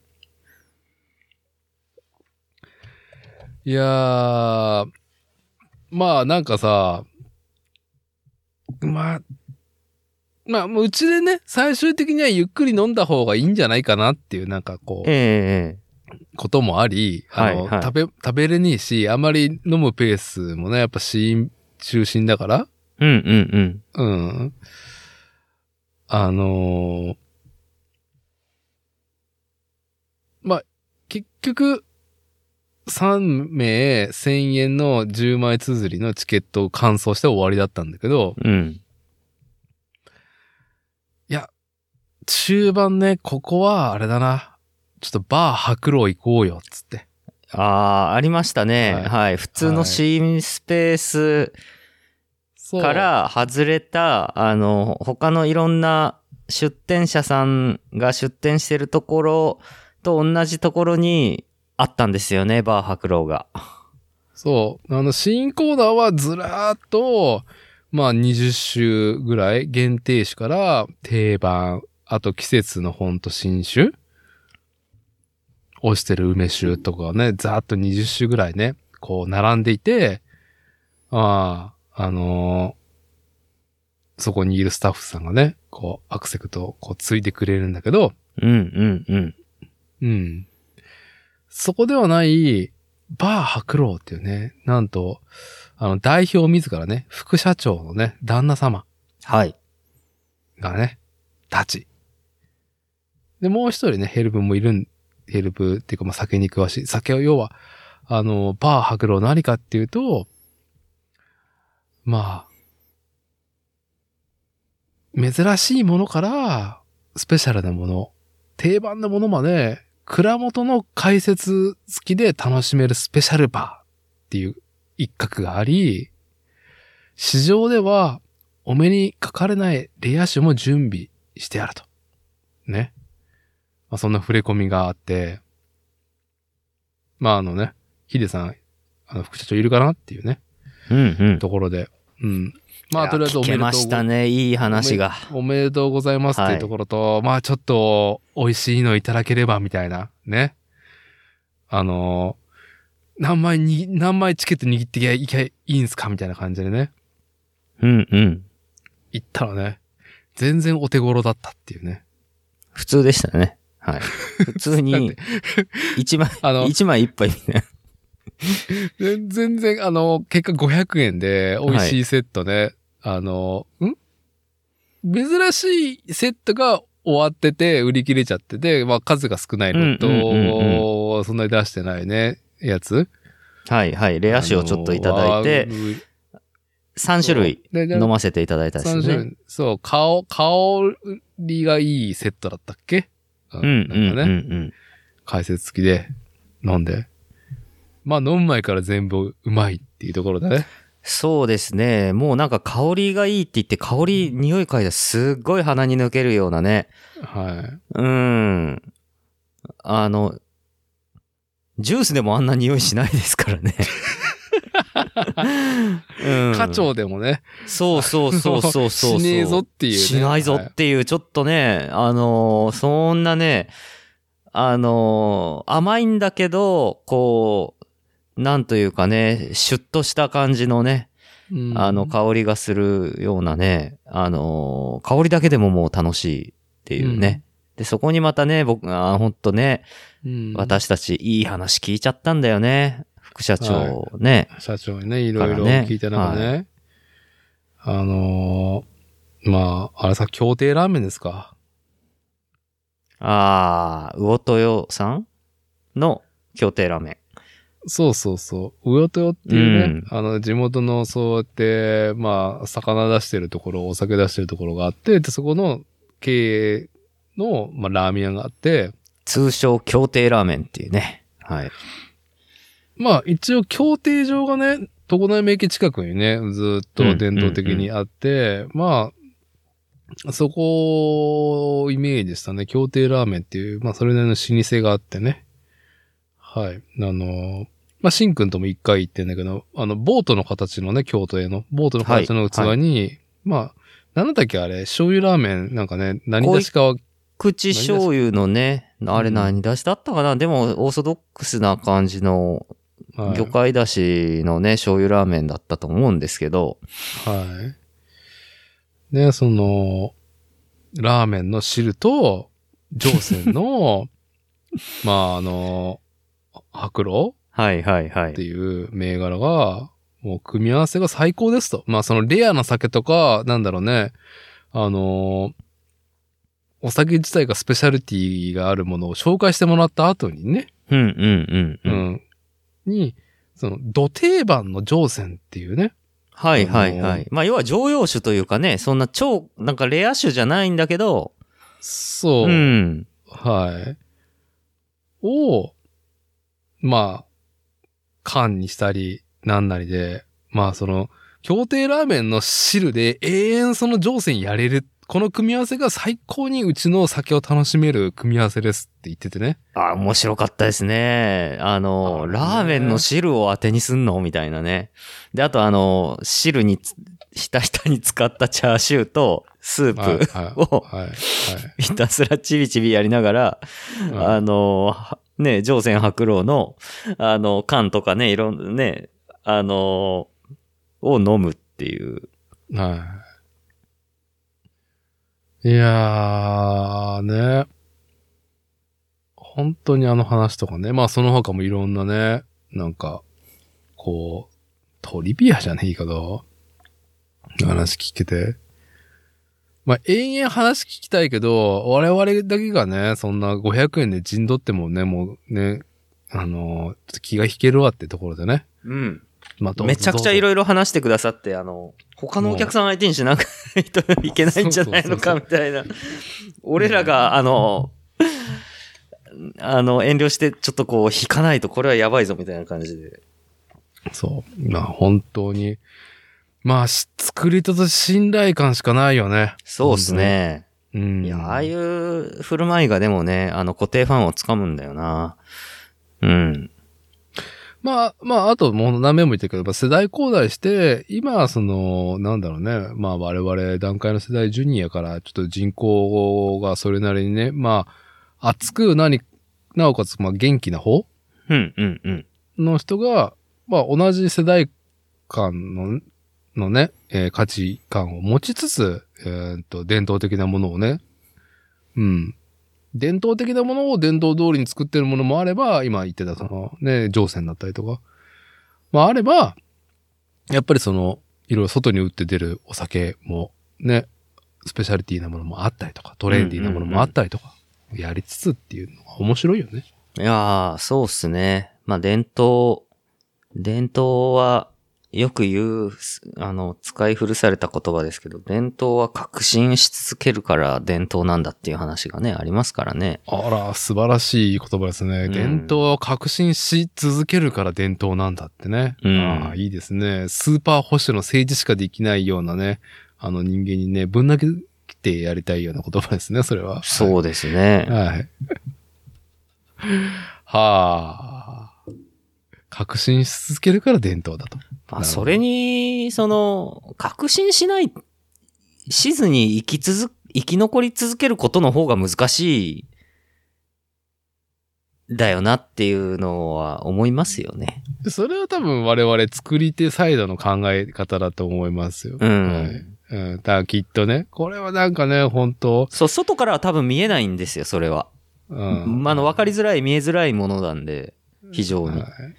まあ政治でね、組織で政治で生きていきたいっていう人はね、その革新なんかよりも、あのね、そんなことよりも、あの、こう、動かない状態をね、で、いかに自分がいいポジションに行くかっていうことをやるタイプの人にはね、なんか本当耳が痛い言葉ですよ、それは。なるほど。まあ、あとなんかちょっと。君、お金 いるお金いるやめましょう、そのね、プチカシマムーブやめ ましょう。はいお金いるあのーそうそう。ちょっとね、あの、申し訳ないけど、あのー巻きでね、じゃあもう熱燗とかも俺すげえ飲みたかったんだけど、うんううん。ん、熱燗コーナーも最高だ、なんだけど、うん。もうなんか出来上がってしまうとまずいんで、はいはい。はい。まあ、一旦ね、まあ、なるはやで引き上げましたけど、なんか、あの、沢田指導の蔵開きで、なんか、しんくん、こう、気になったところ、いいなと思ったところ、なんかありますかえ、伝統って羨ましいって思 った。伝統とかねえもんな、俺と思って。うち、あー服部製作所はね。服うん部製作上もそうだし、あのーもうね、まあ、1900、どうだろうね、1960年代ぐらいのね、あの、ヒッピーカルチャーから生まれた、そのマウンテンバイクとかね、そっちの方面をルーツにする西海岸のフレームビルディングはいはいはい。北米のね、うんの価。値観の、まあ、紡いできたものはいはい。ファンとして、その文脈でね、まあ、ティグだったりとか、その、ハンドメイド、ビルド、自転車のうんうんフレーム作りしてるシンクだからね。まあ、そもそもマウンテンバイク自体が伝統の出のちもねえだろうっていうね。確かにね。まあ、醸造文化、醸ね、日本酒はもう、なんか醸造文化はもう半端ない歴史だから、あんま、うんあんまり比べるべきじゃないんだけど、はい。いや、いい、いいもの、いいものだなと思いましたよね。うん。あ、まあ、さあ、そうね。でも日本人の、まあ、まさに日本の伝統だよね。あの、なんか醸造という、醸造気違いというか、すぐお前ら腐らせるな、みたいな。米か豆を、みたいなね。うん、すぐ米と豆を腐らせやがってって、おなじみ の日本す人ぐ。米と 豆を腐らせやがって。食卓見てみたらもう全部あれじゃないか、米か豆かが腐ってるじゃねえかみたいな、ね。腐ったものを使って米食ってるのかお前らはみたいなところ じゃん。いやーなんかね、なんかすごいよね。不思議な民族、食習慣を持った民族ですよね。うん、だってさ、ねえ、漬物、漬物とかさ、まあ、なんだろう、一膳、一足があって、まあ、ご飯と味噌汁うんやりながら、まあちょっとご飯余っちゃったから納豆かけてみたいな。はいはい。醤油かけてって。うん。まあ本当ね、なんかさ、よくお好み焼きをさ、おかずにするかどうかで揉めるじゃん、うんうんうんうんうん。それ主食と主食じゃねえかみたいなね。はいはい。いや、まあ言いたいことはわかるけど、うんそもそも、あのね、米と、米と豆が腐ったものを永遠活用してるね、民族だから、もう、うんもうその、その辺なんかもう浅い、浅くねえかっていうね。そうだね。もう。それで日本酒でね、なんか豆なんか食った日にはもう、もう、バカかって話だよね、本当に。ほんとそうだよね。もう、本 当になんか、あ本当にね、米食いながら、あの、ね、日本酒飲んでて、もうだいぶ、だいぶだなって思いながら。いやー、米、米の、米で作ったお酒、日本酒飲んで、ね、あの、協定ラーメン、ちょっと、今回ね、来れなかったまこっちさんへのね、いい、あの、そうね。お土産というかあの3人で飲みに行きますか。いいですね。収録しつつね、収録しつ収録つし、つつね。はい、あの、白老で協定ラーメンで、これど、はいどうすればいいんですかね多分、はい。やった後、収録できないです。いや、だから、いや別に、あのね、酔っ払って。あのハンディレコーダーポンと置いといて、適当にやって、ああ、環い境や、そうん、いいっすね。環環境音収録でいいと思い環ます境音収録で、それやるの最高ですね。はい。あのゲゲリラ的にはいやればいいと思いますよ。じゃあね、まあ今回はね、あの、まあちょっとまこっちさん来れなかったけど、うん、うん。このいい続、あの、次回に続くがね、ネタが得られたっていうので、はそれも含めてやっぱりあの、作り手の、あの、お話を聞きながら、あの、お酒を飲むことで、こう、さらにこの後の物語がこうね、展望が開けたなっていう。い。はい。なるほど。作るをテーマに、いい、いい、なんか、あのね、まとめ方しましたね。いやアントニーもさうんまとめる、やっぱね、まとめる力が必要なんですよ。はい。はい。作り手はね、作り手は ね言。葉を言葉でね、まとめないとね。ええ言葉で伝えることも大事ですしね。あの、もちろん、あの、もので伝えるのも大事ですしね。はい。はい。いやー、そうそう。だからまあ、それなりに早々に出てね、まあ、とはいえ、やっぱ美味しいから、まあ、いろいろ美味しかった中で、まあ、限定集をね、1本ね、僕が4号便のね、あの、千本錦、純米吟醸、薄濁り、生原酒。はい、 なんかはい、さはい。すごい、なんかリッチなね、なんかかぶせてかぶせてみたいな、うねん。あの、ネーミングだよね。うん、うん。千本錦に、こう、材料ね。純米。はい、純米です。銀醸。はい。あの、米を研ぐレベルですね。薄濁り。濁ってんですね。うんはい。生。原酒。原酒でも生です。っていうね。強そうな名前の ね。専門錦純米吟醸薄濁り生原酒をね、4号瓶買って。まあ、フルーティーで爽やかな薄濁薄濁り限定酒っていうね。まあ、一応、あの、触れ込みでやったんだけど、美味しいからね、買ってね。うん、うん。うん、まあ、それを持って帰って、うちでね、まあ、タコパをね、たこ焼きプレートで、はい。たこ焼きやりながごちそうさら、ました。うん。美味しかったですね。いろいろね、なんか、その、こう、ね、ご来訪してきた方の、こう、なんだろうね、まあ、もてなしというかね、たしなみとしていろいろ考えてね、まあ肉焼いたりとか海鮮ね、炙ったりとかってあったけど、うん。あの、日本酒主役だったらもうたこ焼きでちょうどいいんじゃないかっていうね。で、あの、ちょうどいい美味しいポン酢もあったから、うん。そう、ポン酢、ポン酢かけたね、あの、出汁が入った、あの、炭水化物。ああ、そうなんですよね。たこ焼きの生地にだ、お出汁が入ってて美味しかったなうん。ね。んに、その、ポン酢かけたら、かかけたら、もう何でもうめえわ、みたいな感じで、うん。はい。美味しくやって。でね、シンくんのパートナーもね、ビール差し入れ持ってきてくれて。いや、楽しくね。うん。まあ、妻に何回も、お前明日早起きだから、ほどほどにしとけよって何回もね、注意されつつも。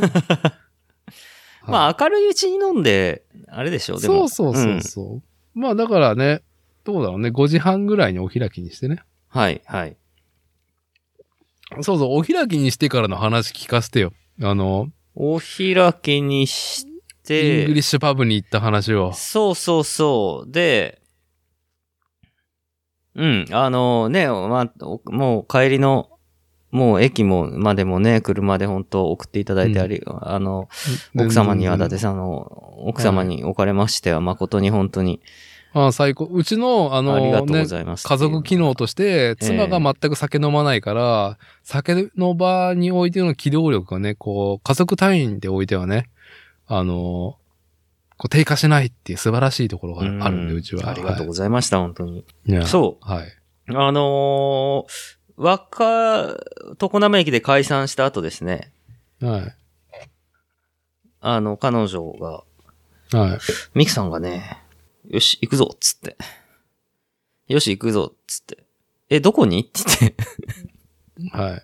もう、もう早速目星をつけて、せっかくこっちに来たんだったら、 そうもうなんそかうそうとことん、とことんうめえものを、美味しい酒を食らってやるやるぜっていうね、本当にそう素晴らしい前向きな、貪欲な姿勢でね。そうなんすよえ、どこ行くのって言って、あの、行くよっていうので、たったったって言って、僕はもうあ、はい後をついてって、え、えって言ったら、イングリッシュパブ行行こうよって言って、あ、そういえば、 常滑にだし、ああ、伊達さんが前行ってたところだなと思って、そうそう。大体およしよし、じゃあ行こうぜ行こうぜって言って、はいもう、なんか、もう、ビーク、ビールギーク、もう、もう、ここまでた、もう相当高めてる方が経営されて、もう、ね、ご自身が、そのブルワリーまあその、商社でもう降りてくるけど、買えるけど、ものによっては、はいはい。あの、抜きにして一旦その作り手と、こう、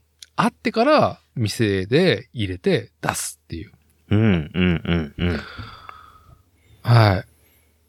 あの、地方都市にね、うんすごいクオリティのフレッシュな世界のビールが、しかも新進気鋭だったりとか話題のブリアリのものはいはい。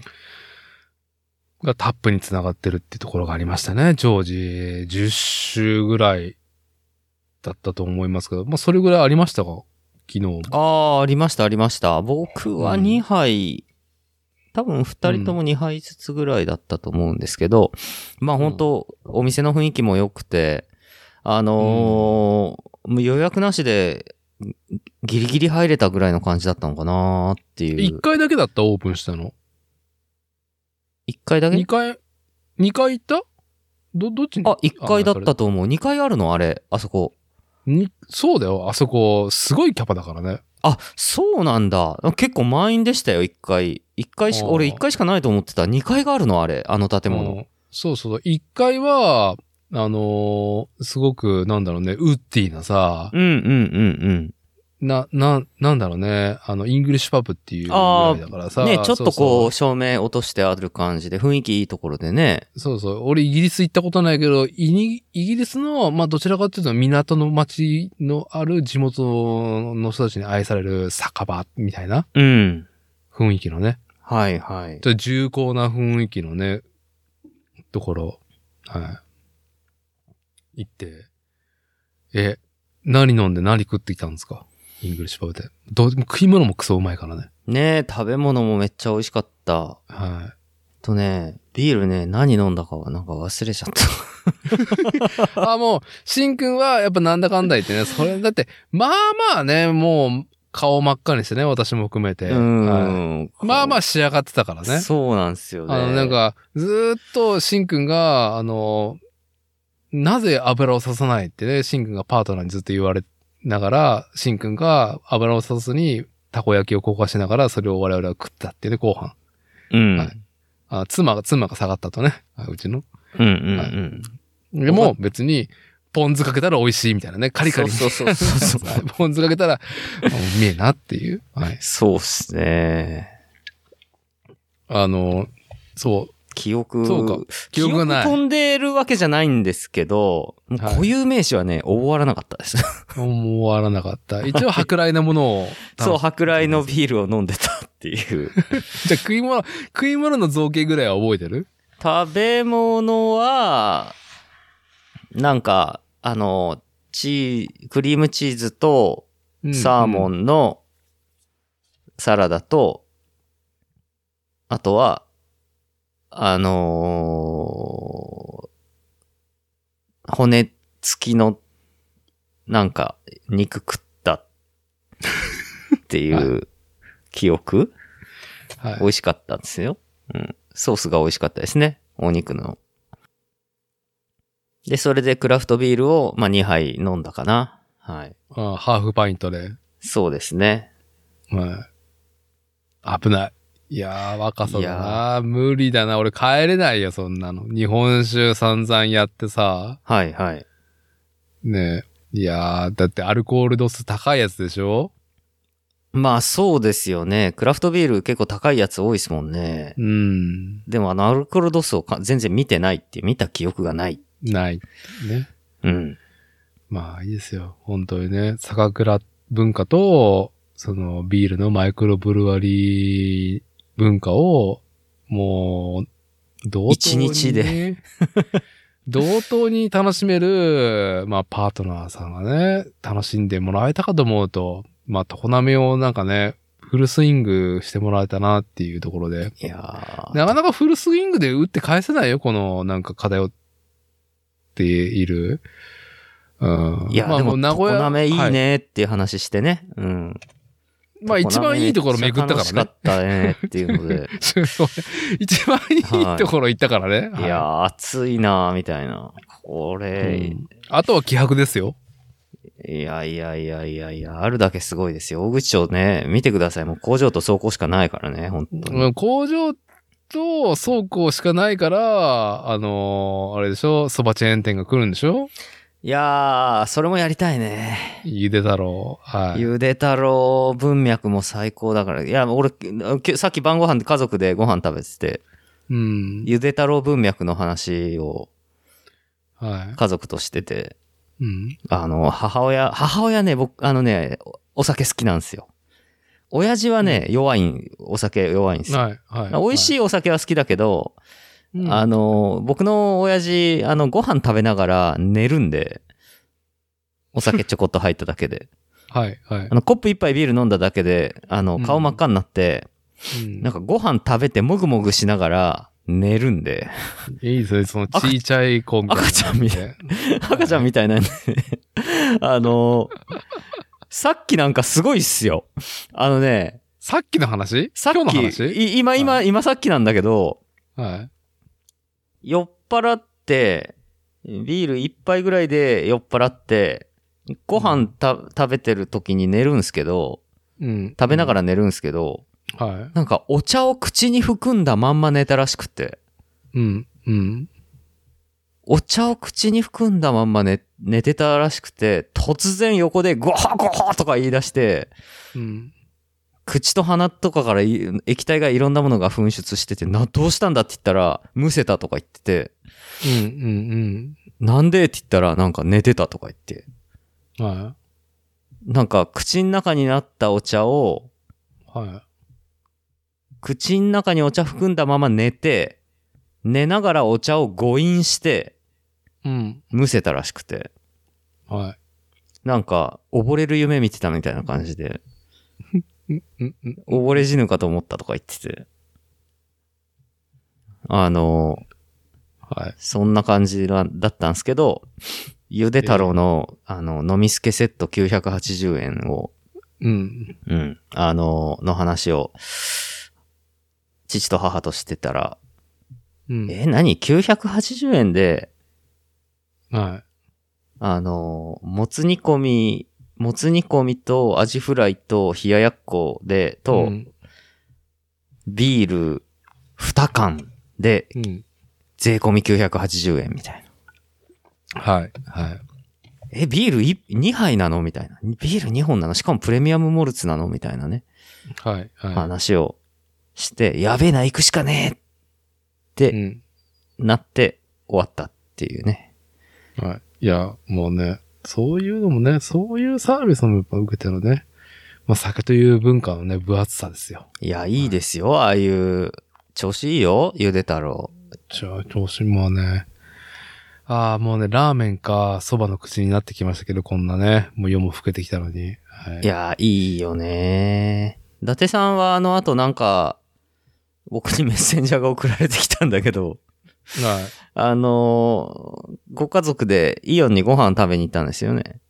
ああまあ、イオンに用事はなかったけど、その、うちの子がラーメン食いたいって急に言い出して、それはもう伊達さんにとっても願っこれたりかなはっ完全に波動ですよ。たりの、これは親子 の絆じゃないですかね。うん完全に波動です。うちの子はね、あのー、バー白狼のね、あのー、副社長のね、なんか、まあ、公爵は全く聞いてないし、聞いたところで理解もできないはずなんだけど、乗船で、協定ラーメンかーって思ってる時に、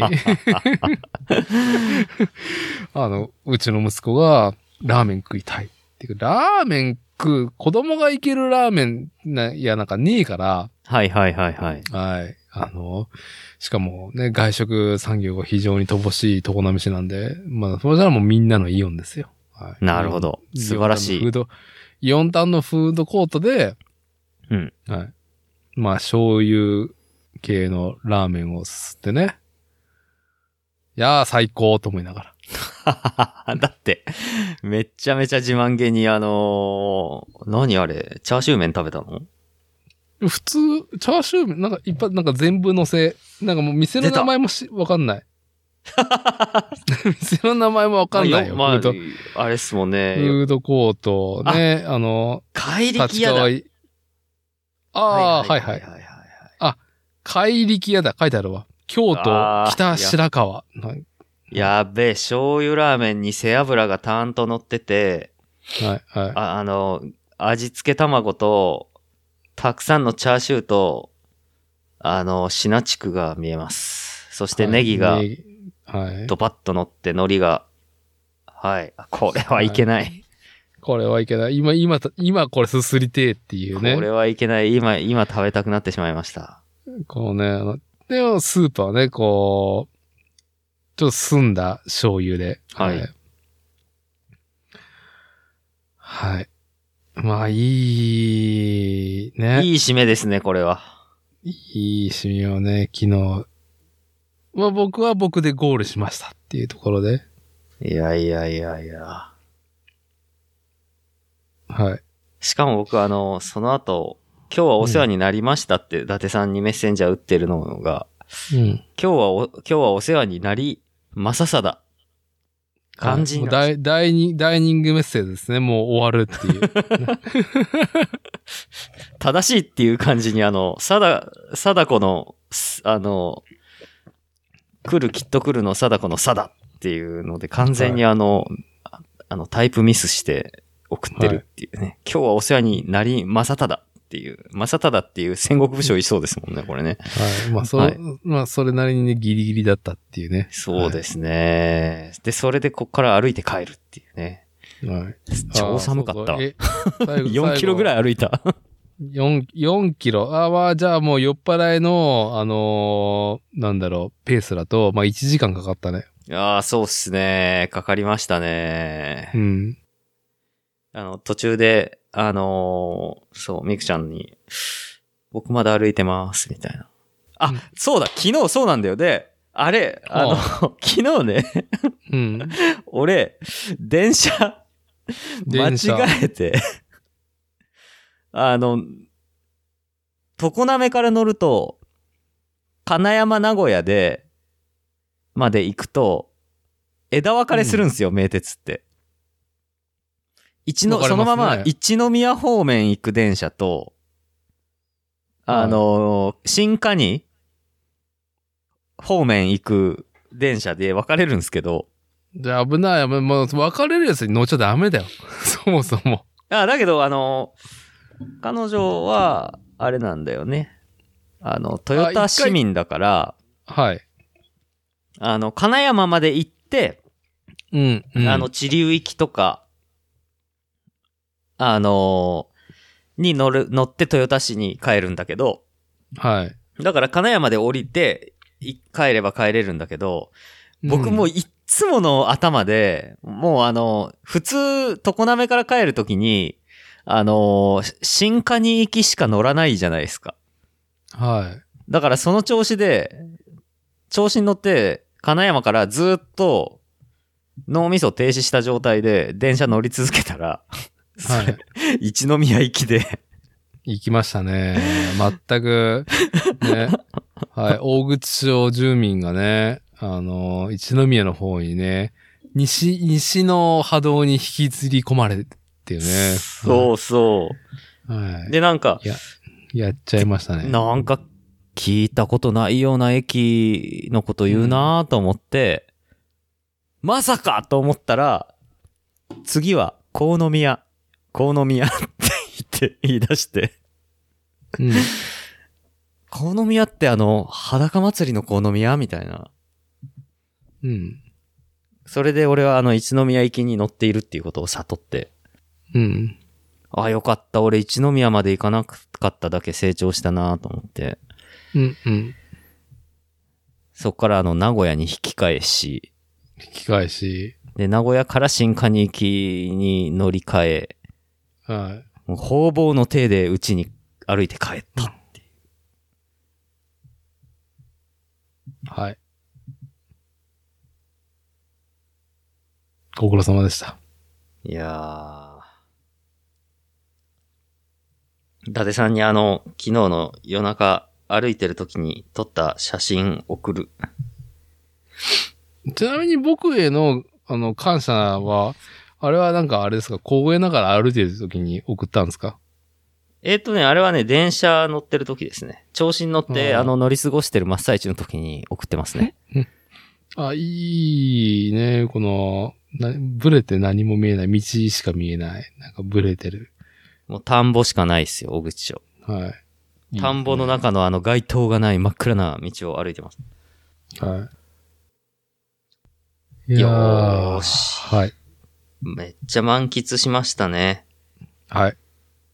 まあ素晴ねらしい俺たち満喫したぜっていう話をね、まあご清聴いただきね、リスナーの皆さんありがとうございましたっていうところなんですけど、はい。どう自慢ですどうだろ自う慢まです最あ、高まあ、最聞き、はい。もうみ、皆さんにも、そういう素敵なお酒の場がありますようにってね、おじさんがおじさんに向けてね、ちょっと、あの、投げかけて、あの、この話題を締めたいと思いますけど、あの、そうそう。ちょっと話題を変えていいですかはいはい。作例、憂いと自画自賛投稿フォームの方にね、あはいはい。はい。以前、しんくんと撮ってる時にさ、あの、笠崎さんから、ラジオネーム笠崎さんからさ、英会話があって話来たじゃない英会話そどういう話だっあなけう。いいですね。もう、もうに酒でだいぶやられてる。いいね。 いい記憶能力。はい。改めて紹介しますけど、ラジオネーム笠崎さんから、自画自賛が届いていて、うん内容が、 はい。半年前から通っている英会話教室が、初めは全然わからなくて大変だったけれど、だんだん楽しくなってきた。ああ、はいはい40はい過はぎい。て学べている俺偉いと自画自賛でビールがうまいっていうね、笠崎さんより自画自賛、あの、送っていただいたんですけど、ああ、そうですか。いやー、ごめんなさい。そうそう失礼いたしました。はいははいい。ありましたでね。ではい。そうで、我々がね、うわめちゃくちゃいいじゃないですかという反面、ええ。その動機うん。何なんだろうねみたいなね。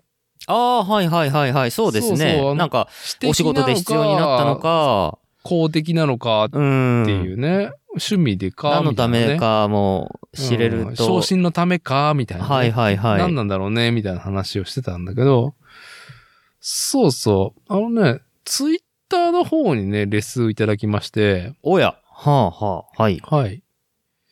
あの、笠崎さんより、自分が英会話教室行くのは、はいはいはいはい。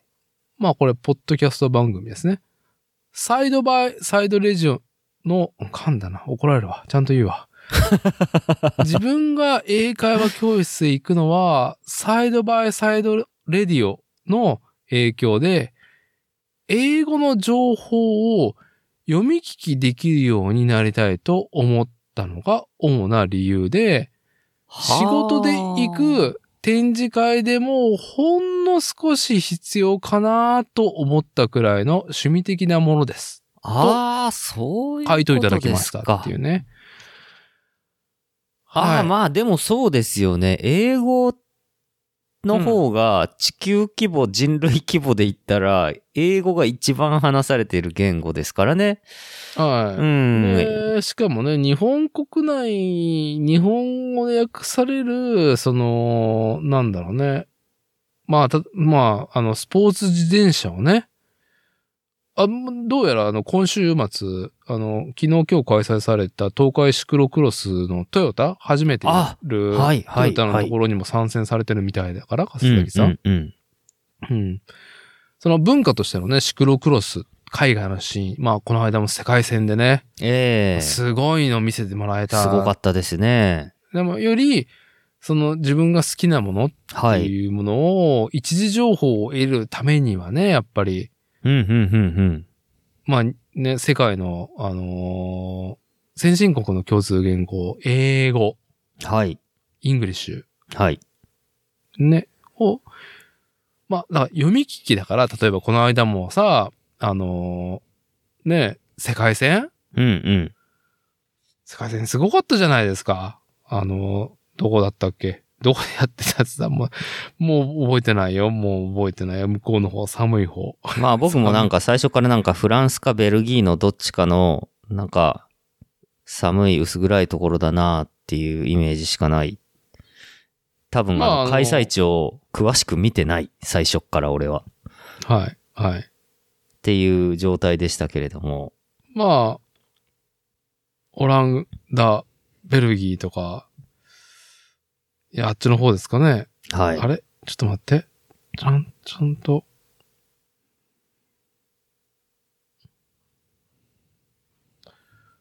おー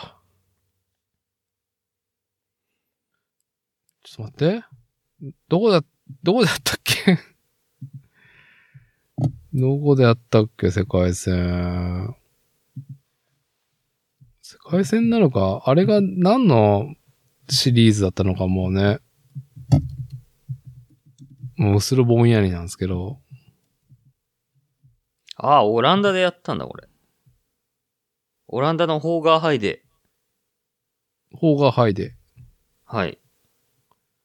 ぶホーヘルハイデって言ってる人もいるけど、これ国によって発音が違うな。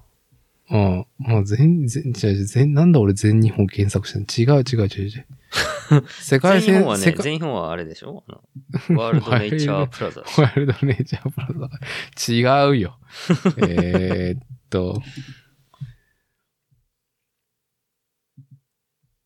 まあ、シクロクロス世界選手権ね。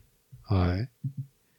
去る2023年2月の4日と5日にね、行われた UCI シクロクロスワールドチャンピオンシップね。はいはいはい。はい。はい。で、まあ、小田聖選手ね、日本からもね、あの、日本のね、ヤングガン、日本の U も参戦したってところもあるけど、いや、すごくさ、うんあの解説わからんくっても、その、デラ面白かったわけなんですけど、その、エンタメとしてね、やっぱドローン飛ばしたりとか、その見せ方、カメラがあめあちゃー、くちゃ面白かっったですね、あたれ。そう、スイッチングとかね。はいはいはいはい。でもきっと、あの僕はやっぱりあれを見てる、そのツイッター上でのね、信頼が、コッシーも含めて信頼、信頼感のある、あの、シクロクロス愛好家のね、その、タイムラインを見てね、一緒に見観戦して楽しんでましたけど、うんうん。あの、解説ね、はい。リアルタイムの解説とかさ、英語を聞けたらさ、うん。より面白いわけじゃないですか。そうですね。やっぱりやっぱりね、情報、キャッチできるぎょ情報量が爆爆発的に増えますからね。そう、やっぱその文脈のあ味わい方ええうん。まあ、その、マチューと、何なんだっけもう一人。あのーあれっす出てこね。ないよ。出てこない。ああ、出ない。え、えっと、マティウと、はい。あれっすよ。あれだ。あれ。ほれ。えーっとね、どれだよ。えーっとね、あれっすね。あれあれ。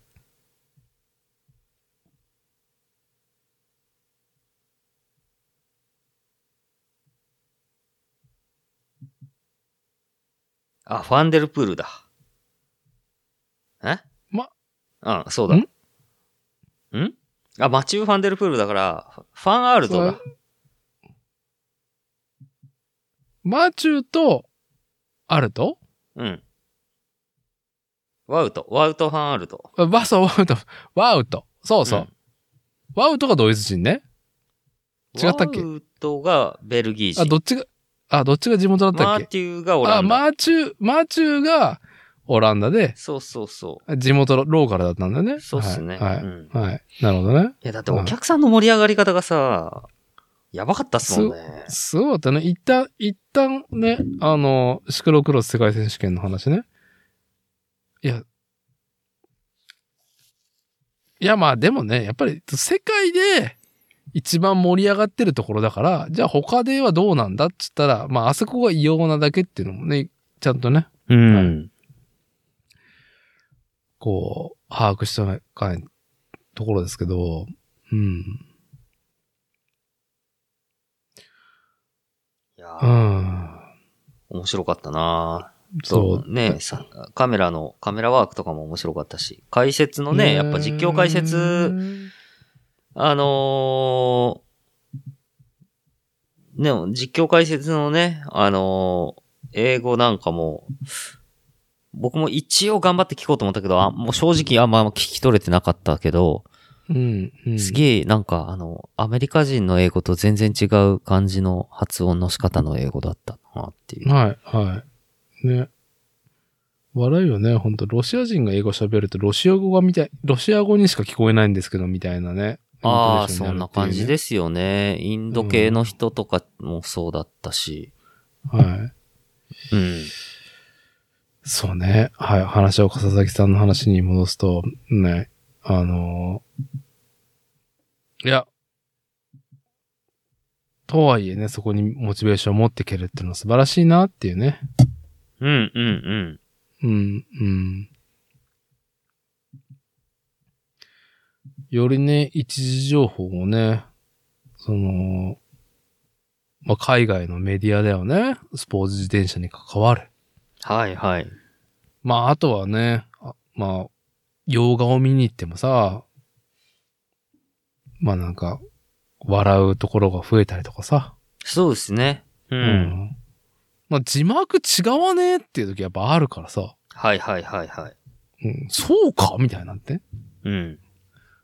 まあ難しいですよね、翻訳はね。うん。いや、でもいい、すごごくいいですよね。はい。あのね、マッドマックス、怒りのフューリーロードってね。いやいや、まあ、原作、誰も怒ってねえよ、みたいなね。怒りのって誰も言ってないから、み たいな。怒りのって何誰みたいな。誰が言ってるよ、怒りのっていうね。ランボー怒りのアフガンですよ。そうそうそう、 そんな感じでね。はい。あの、フューリーロードね、マットマックス。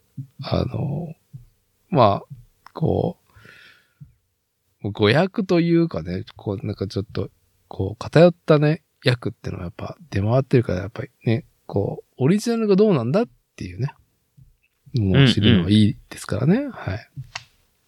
そうですね。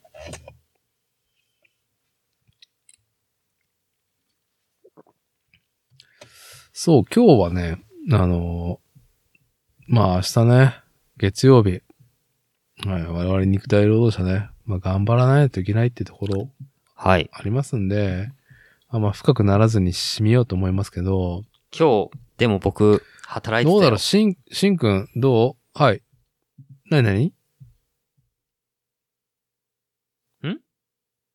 今日俺働いてたよ。ああ、失礼しました。休みじゃなかったと。あの、月月か水木金金ですから。それどういう意味合いえ、約束がない日は休みなく働くっていう。あ、そういうことですか。素はい晴らしい。労働者の鏡、職人の鏡。はい。ね、プロレタリアですからね。はい。はい、そうやって、あの、他者に圧をかけるっていうね、俺がやってるのにみたいな感じで。そうそうそう。プロレタリア文学ですよ。プロレタリア文学。じっと手を見る。はい。あ、明治村行ってきたよ、明治村。ああ、じゃあその話聞いて終わりにしようか、今日は。そう、明治村ね、あの、ちょ、ちょっと前にね、行ってきた、あの、おととい。近所だよね。おとというん。この間、あ、祝日に行った、23日の祝日に行ったんですよ。あの、天皇誕誕生日に、はいあのー、明治を祝しに行ったんだよね。そうそうそう。ある、ある意味つながりの天皇誕生日に、やっぱりそのね、あの、尊王攘夷で天皇をね、復興させた明治政府の雰囲気が、こう、なんだろう、復権されてる、犬山市だったっけあれ犬山ですね。にあるテーマパーク、できた。いや、久しぶりに行きましたけどね、明治村なんてね。どうでしたかいや、あのね、やっぱね、めっちゃ楽しかった。建物を見るのが最高に楽しかったですね。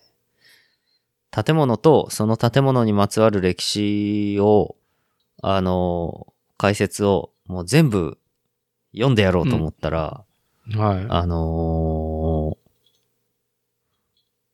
あ、これた、時間足りねえっていうぐらいのボリュームの展示で、最高でした。い。なるほど。うん。あの、お昼ご飯食べてから入ったんですけど、あれは午前中に入らないと全部見れないですね。はで、あの、明治村が圧巻なのが、ーうん。実在した建物を、あの、あうん犬山市の明治村敷地内に移築しているっていう、はい、はい、はい。実在する明治時代の建物を、あの、あそこに移築しているっていうのが異様でして、はい。あの、特にまあ、あの、移築した建築物の目玉がですね、あの、旧、あの、帝国ホテル、東京にあった旧帝国ホテルのエントランス部分うん。の、あのを移築してありまして、はい。そこに入れるっていうのがは素晴らしくてですね、あのアメリカ人建築家のフランク・ロイド・ライトの、あ、あ、の設計した建物なんですけれども、うん。まあ、あの、日本特有の材料を使ってやり、なるべくやりましょうみたいな感じで、まあ、うん大谷石とか、あとは、あのーあれ、なんかあれじゃないかな。外に積んだレンガなんか常滑で焼いたんじゃなかったそれこそ。どう、なんだろうね。主力は土管とかだったと思うから、水とかね、浄水、下水の。レンガやってたのかなタイルやってるメーカーはあるけど、ああタイルは明治関係ねえもんな。うんうん。ああったあった。なんかね、前 NHK でなんか、やってて、うん。あのー外壁を飾った黄色いレンガの製造に携わった、あー常滑のレンガ職人たちの実話をドキュメンタリー風に描くっていうドラマをやってて、うん。それで見たんだ。どっちなんだろうね。製造なのか施工なのかね。それでもなんか話は変わると思うし。黄色いレンガの製造だって。うーん。北帝国ホテル中央玄関。そうそうそう。いや、これはちょっと子供の時に俺なんか、中学校か何かで、うん連れてかれてるけど、その、なんか学校のねうんうんう、ん社会見学で。こうわかんねえよ、ガキには。まあ、ガキには、まあそう、まあそうですよもうね。わかんないよ、こんなん。いや、で、あと、ね、今でしょっていうね。今行くと最高に楽しかった。もう一回行きたい。 で、意外に、なんかバーとかがあって、明治村の中に。うんうんうん。電気ブランとかね、昔のああいう流行ったはい、はい。のが飲めるし、別に普通にビールも飲めるんで、うん。これは、あの、明治時代のなんちゃらコロッケを食いながら、ビールを飲んだらいいんではないかみたいな。うんうんうん。で、それであいやのーコスプレやってる女の子たちもいて、コスプレして写真撮ってる女の子たちとかもいたりとかして、はい、はい。なかなかね、良かったですよ。他にもね、コーダロハンのお家の移築してあるやつとか、うんうん。あ、のーあとは、コーダロハンのうちもあったし、あと何があったえっとね、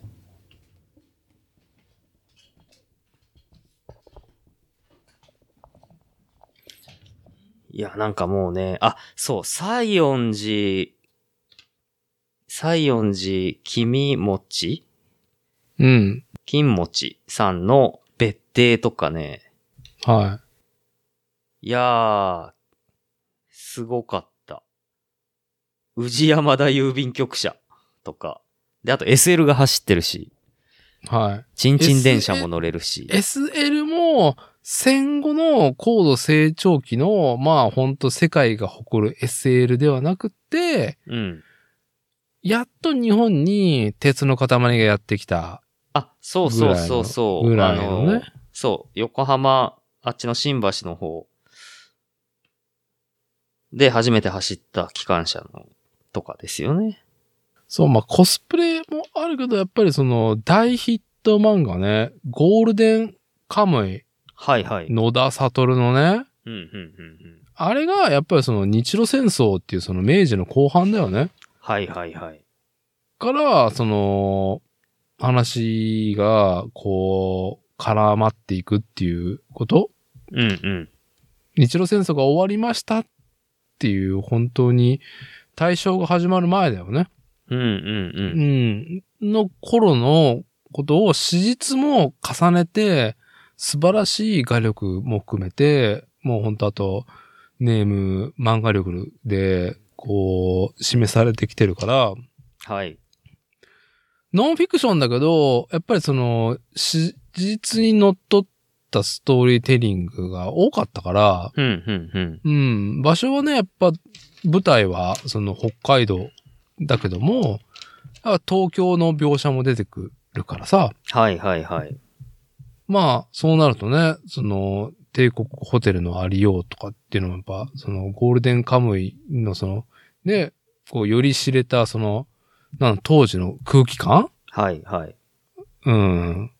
もう感じられるし、うん。ね、その、やっぱアメリカから、アメリカから輸入したね、ものが活躍してる、だとかさ、うんうんうん。うん、そういう時代性はい。うん。紋付き袴。とか、ハイカラさんが通る的な格好の人たちが実際に、なんだろうね、えー貴族社会にいたっていうことだったりとかさ。そうですね。うん。解像度がね、今、ちょっとだいぶ上がってるんで、この時代のこと、明治はい村はいはいのあたりのことはね。うん。いや、いいっすよ、これ。ほんと。めっちゃいろいろあるもん。で、全然、サイモンいやズ金持ちって、ちょっと別待って、邸ち見ょ切ちょれっなとか待っったて、しめちゃくちゃあるね。ちょっとありすぎじゃないこれ。いや、やばい。僕も今パンフレットこれ広げてるけど、うん。超やばいよ。で、この1丁目、2丁目、3丁目、4丁目、5丁目。 5丁目まであるけど、うん。全部こんなよく移築して保存してんなっていう建物ばっかりだから、はい。やばい。まあね、高、高度成長期の遺産ではあるよね、これ。そうっすよね。異業ではね。いやー、やばいやばい。高度成長期、バブルの時じゃなかったらこんなものはもうつ、もうね、あの、作られない。まあ、明治村もあれでしょ明鉄うてうての時に作られたところでしょこれ。そうですね。今こんぐらい、いの規模のことやろうとしたら、うんそれは何が役に立つんですかっていう冷静なツッコミを、はい。あの世の中とかみんなから株主やら何やらから受けて、頓挫するっていうレベルの、あのー事業ですよね、これね。まあ、あとその赤字、赤い電車だから赤字鉄道っていうね、今じゃ言われてしまう名鉄、名古屋鉄道うん。ね、いろいろその都市開発だったりとかさ、こういうテーマパークとかさ、遊園地の開発して、はいはい。うん、線路を、線路そこにつなげりゃもう両方も、もうなんか人もい行ってね、電車も使われて、行った先もさ、あのーそうやって商業、ね、うちらが作りゃもうウハウハじゃねえかみたいなね。うん。のが全こけしてるのが名古屋鉄道 で。だいぶこけてるからね。そうです。ね。本当に。まあ、モンキーパークね。犬はモンキーパーク、ね。ああー、マンキーパークのね。もうき悲しみのなんか、あの、動物園、ランニングコスト高いところをいち早く切り捨てられるとかさ。はいはい。いやー、はい。まあね、常滑の方もね、三浜にあった美術館も去年閉鎖しちゃったしね。あ、そう月です本か。健一美術館も。まあ、とはいえ、ここは、あれだね、すごいね、重要文化財もあるパワーですかね。そうですね。明治村結構あれなんじゃないですかあの、経営頑張ってんじゃないかななんか結構イベントとかも、あと結構夏場なんか夜も開放してて、うん、うん。あの、ライトアップしてるっていうので、これは、ぜひまた行きたい。いいね。説明書きを全部読み、説明書きと展示を全部読みたい。はい、はい。で、ビールで休憩するっていう。まあ、やっぱ明治っていいよね。一回すべてをさ、なしにしてさ、くしゃくしゃにした時代だからさ。うーん、そうですね。日本が植民、欧米に植民地にされる、されるのかされないのかで、日本人頑張って、されないようにうまくできたっていう、頑張れた時代なんだけど、は頑張れて、俺らやれるって思って勘違いして、大陸を侵略したり、東南アジアの方を侵侵略する大東亜戦争に、あい。の、はい。ひた走っていくっていうきっかけになっちゃってる時代でもあるんだけど、はい。あの、なかなかね、あの、みんな、頑張った時代なんだなっていうのはわかりますよね。まあ、その、ある方向の技術っていうものに世界基準で遅れを取ってるっていう焦りがすごい勢いで巻きで追いついてる時代。はいはい。恐ろしい速さですよね。このエネルギーは半端ないと思いますよね。うんないと思いますよ。はい。うんだって、江戸幕府で侍でちょんまげ打ってた時代から100年以内に太平洋戦争やってるわけですから。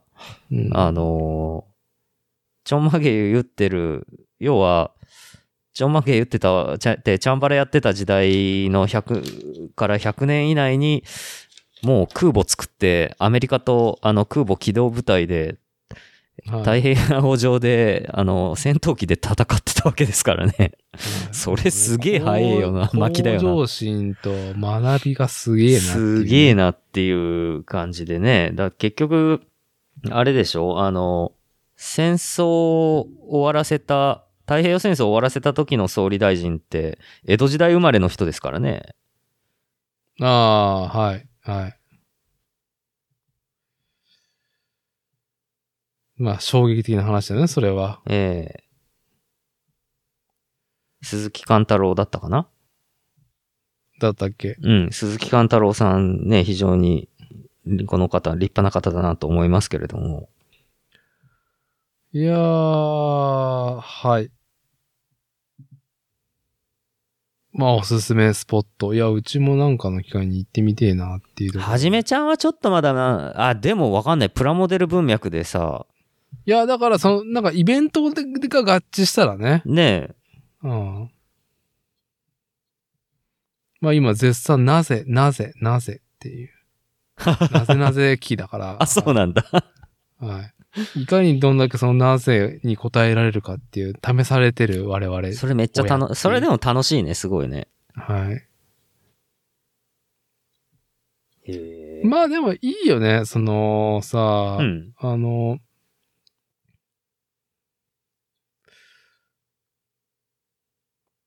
この間ね、だいぶ去年だけど、去年の12月に、倉賀池のほトヨタ倉賀池記念館だったかなう。トヨタ倉賀池記念館。へえ、そんなんあんだ。知らんかった。ここ面白いよ。だいぶ。へえ。あんまみんな知らないと思うけど、あの、倉賀池の、うんあの、サービスエリア、隣接する倉賀池公園うんうんうん。の隣に、あの、まあ、トヨタ博物館に比べたらとか、うんあとは、その、えーっと、名駅の方にある7だっけ、トヨタ、ものづくり資料館に並べて、7だっけ、あれ。えなんだっけ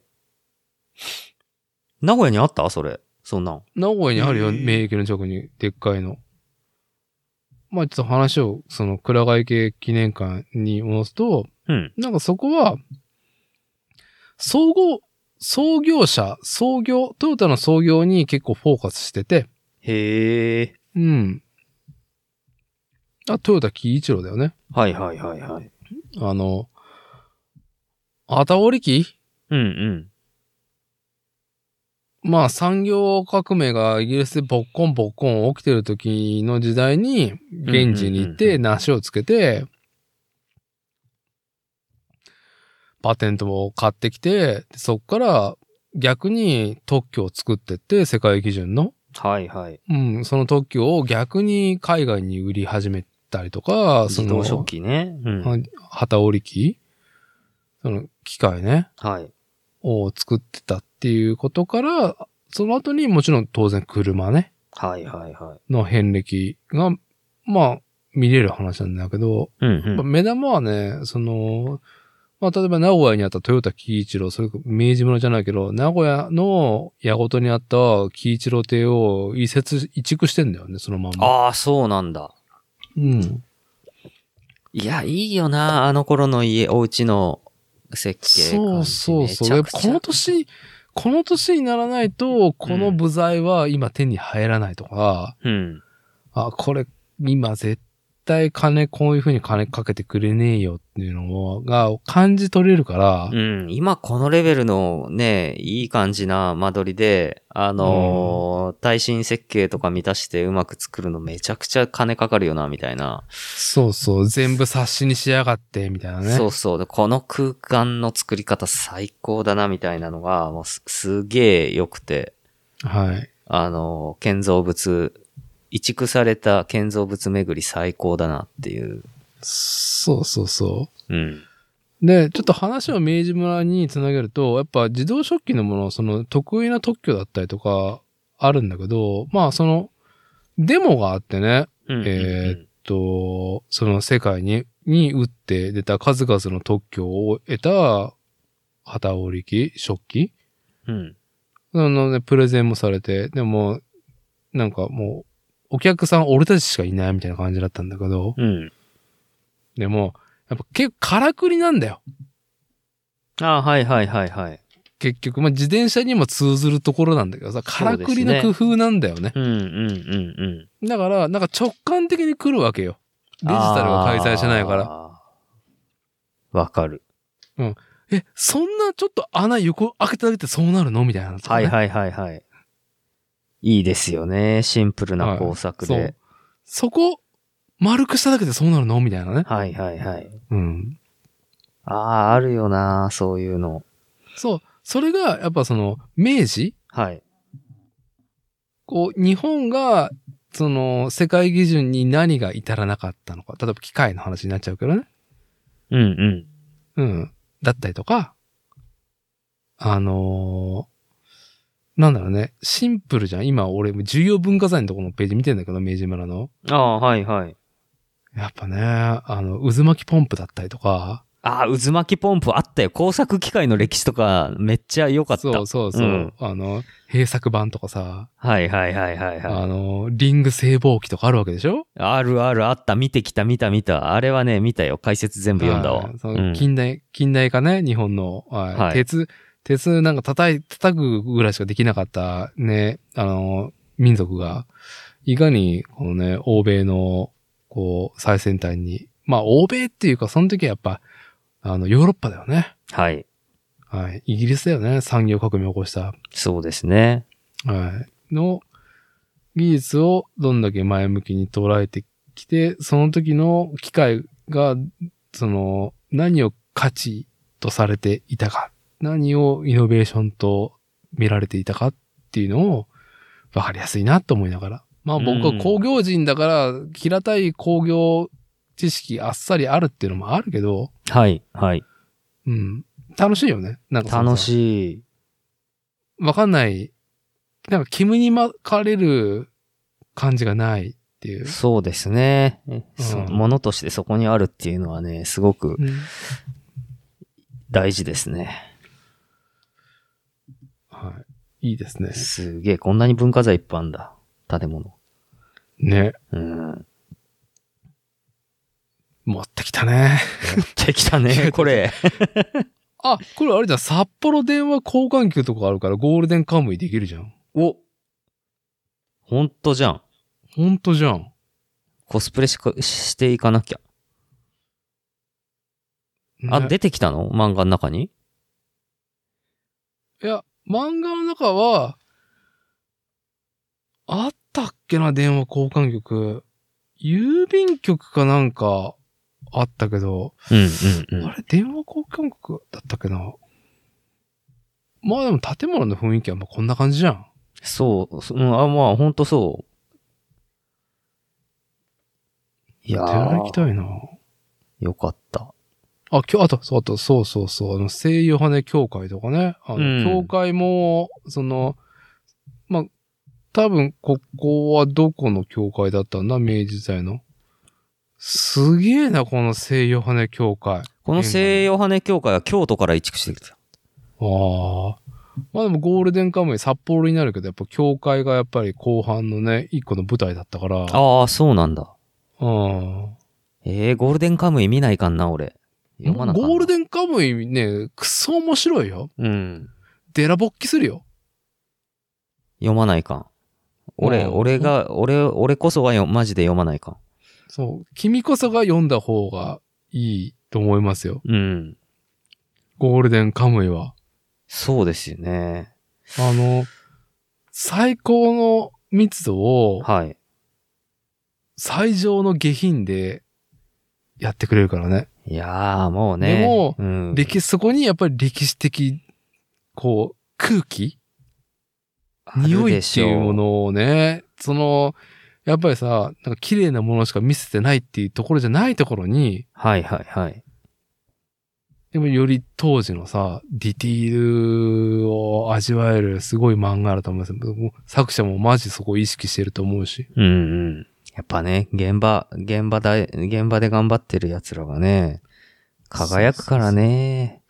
もう石川拓木がほんとクソ野郎でしかなかったっていうね、あの漫画の中で。ああ、出てくるんだけど石川拓木出てくるんだけど、ただのクソ野郎だったから、なんかそういう描き方はいはいはいはい。もうなんか愉快でいいなっていう。エンタあーテイあ、ンメン面ト。白いね。石川拓木出るんですね。出るよ、クソ野郎で。本当に。いやー、だって石川拓木もそうだし、正岡式とかも相当クソ野郎っぽかったらしいもんね。そう、まあでもね、ぜ、ぜひぜひっていうところで。まあ、じゃあまあぜひゴールデンカムイなんかね、なんかの方式、まあフィジカルでもデジタルでもいいけど、まあ、ぜひ駆け抜けてくださわかりました。ちょっと読みます。い。はい。僕もそれに合わせて、うちは全巻揃ってるんで、あの、はい。異様だからね、どの巻から読んでも面白いっていう、もうあ名そ作うですかにしか、そう、メインストーリーあるんだけど、途中から読んでもケタケタ笑えるはいはいはいはいはい。し、なんかすごく、こう、なんか知らない世界を、知らない世界って言っても、我々、我々の先祖がね、うんうん。生きてきた時代性っていうのを感じれるのは楽しいですよ。いいですね。よーし、じゃあ、明治村からのゴールデンカムイ読んで、もう一回明治村行く。それで、それで僕もお付き合いをできたら、はい。いいっすね。はちょっとあったかくなって、ビールがうまく、外で飲んでうまい感じになった時ぐらいに行けるといいなはい。いいですね。いやー、なんかね、年を取るのも悪くないね。本当に。いや、そういうことですよ、これは。本当に。ああ全身チンコの若い頃には、明治村の良さはやっぱ感じ、汲み取れなかった。そうなんだよね。いやいやいやいや、いいよ、本当に。あのね、帝国ホテルの奥にうんうん VR コーナーがあって、はい。あの、今までなんか VR とか見てもあんまピンとこなかったんだけど、うん。最高の VR 体験ができた。なるほど。めっちゃ良かった、あの VR は。うん。あの、帝国ホテルの全体を、あの、VR の中に再現してて、うん。え、こんな広くて、広いでかい敷地のホテルで、こんな、このクオリティの、 あの、エントランスがこのクオリティで、このクオリティの建物がこう、全館にわたって、このクオリティだったの、やばーみたいな のが VR だとわかるんで、あれはもう本当素晴らしい展示でしたよ。うん。はあ。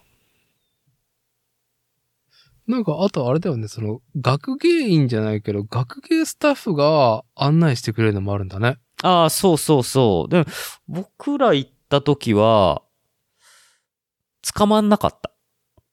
いなかった。もう出動中で、はい、はい。なんか捕まんなかったけど、今度行ったら絶対学芸員の人に話聞きたいな。来たよね。んもう、もうね。さっきもね、あのー沢田指導の沢倉解放でね、あの、副社長のね、まあ、講談聞きながら、もうね、飲む前からも酒がうまいっていうのは、我々そんな素直な、 素直なんで。そうっすよね。もう嬉しくなっちゃうね。もう、本当って言いたいばっかりって いう。い、やー、幸せな、ね。あれで、まだまだ、これからいろいろ遊べそうですね。はい。じゃあ、まあ、今日収録はこんなところにしときますか。うん。あのー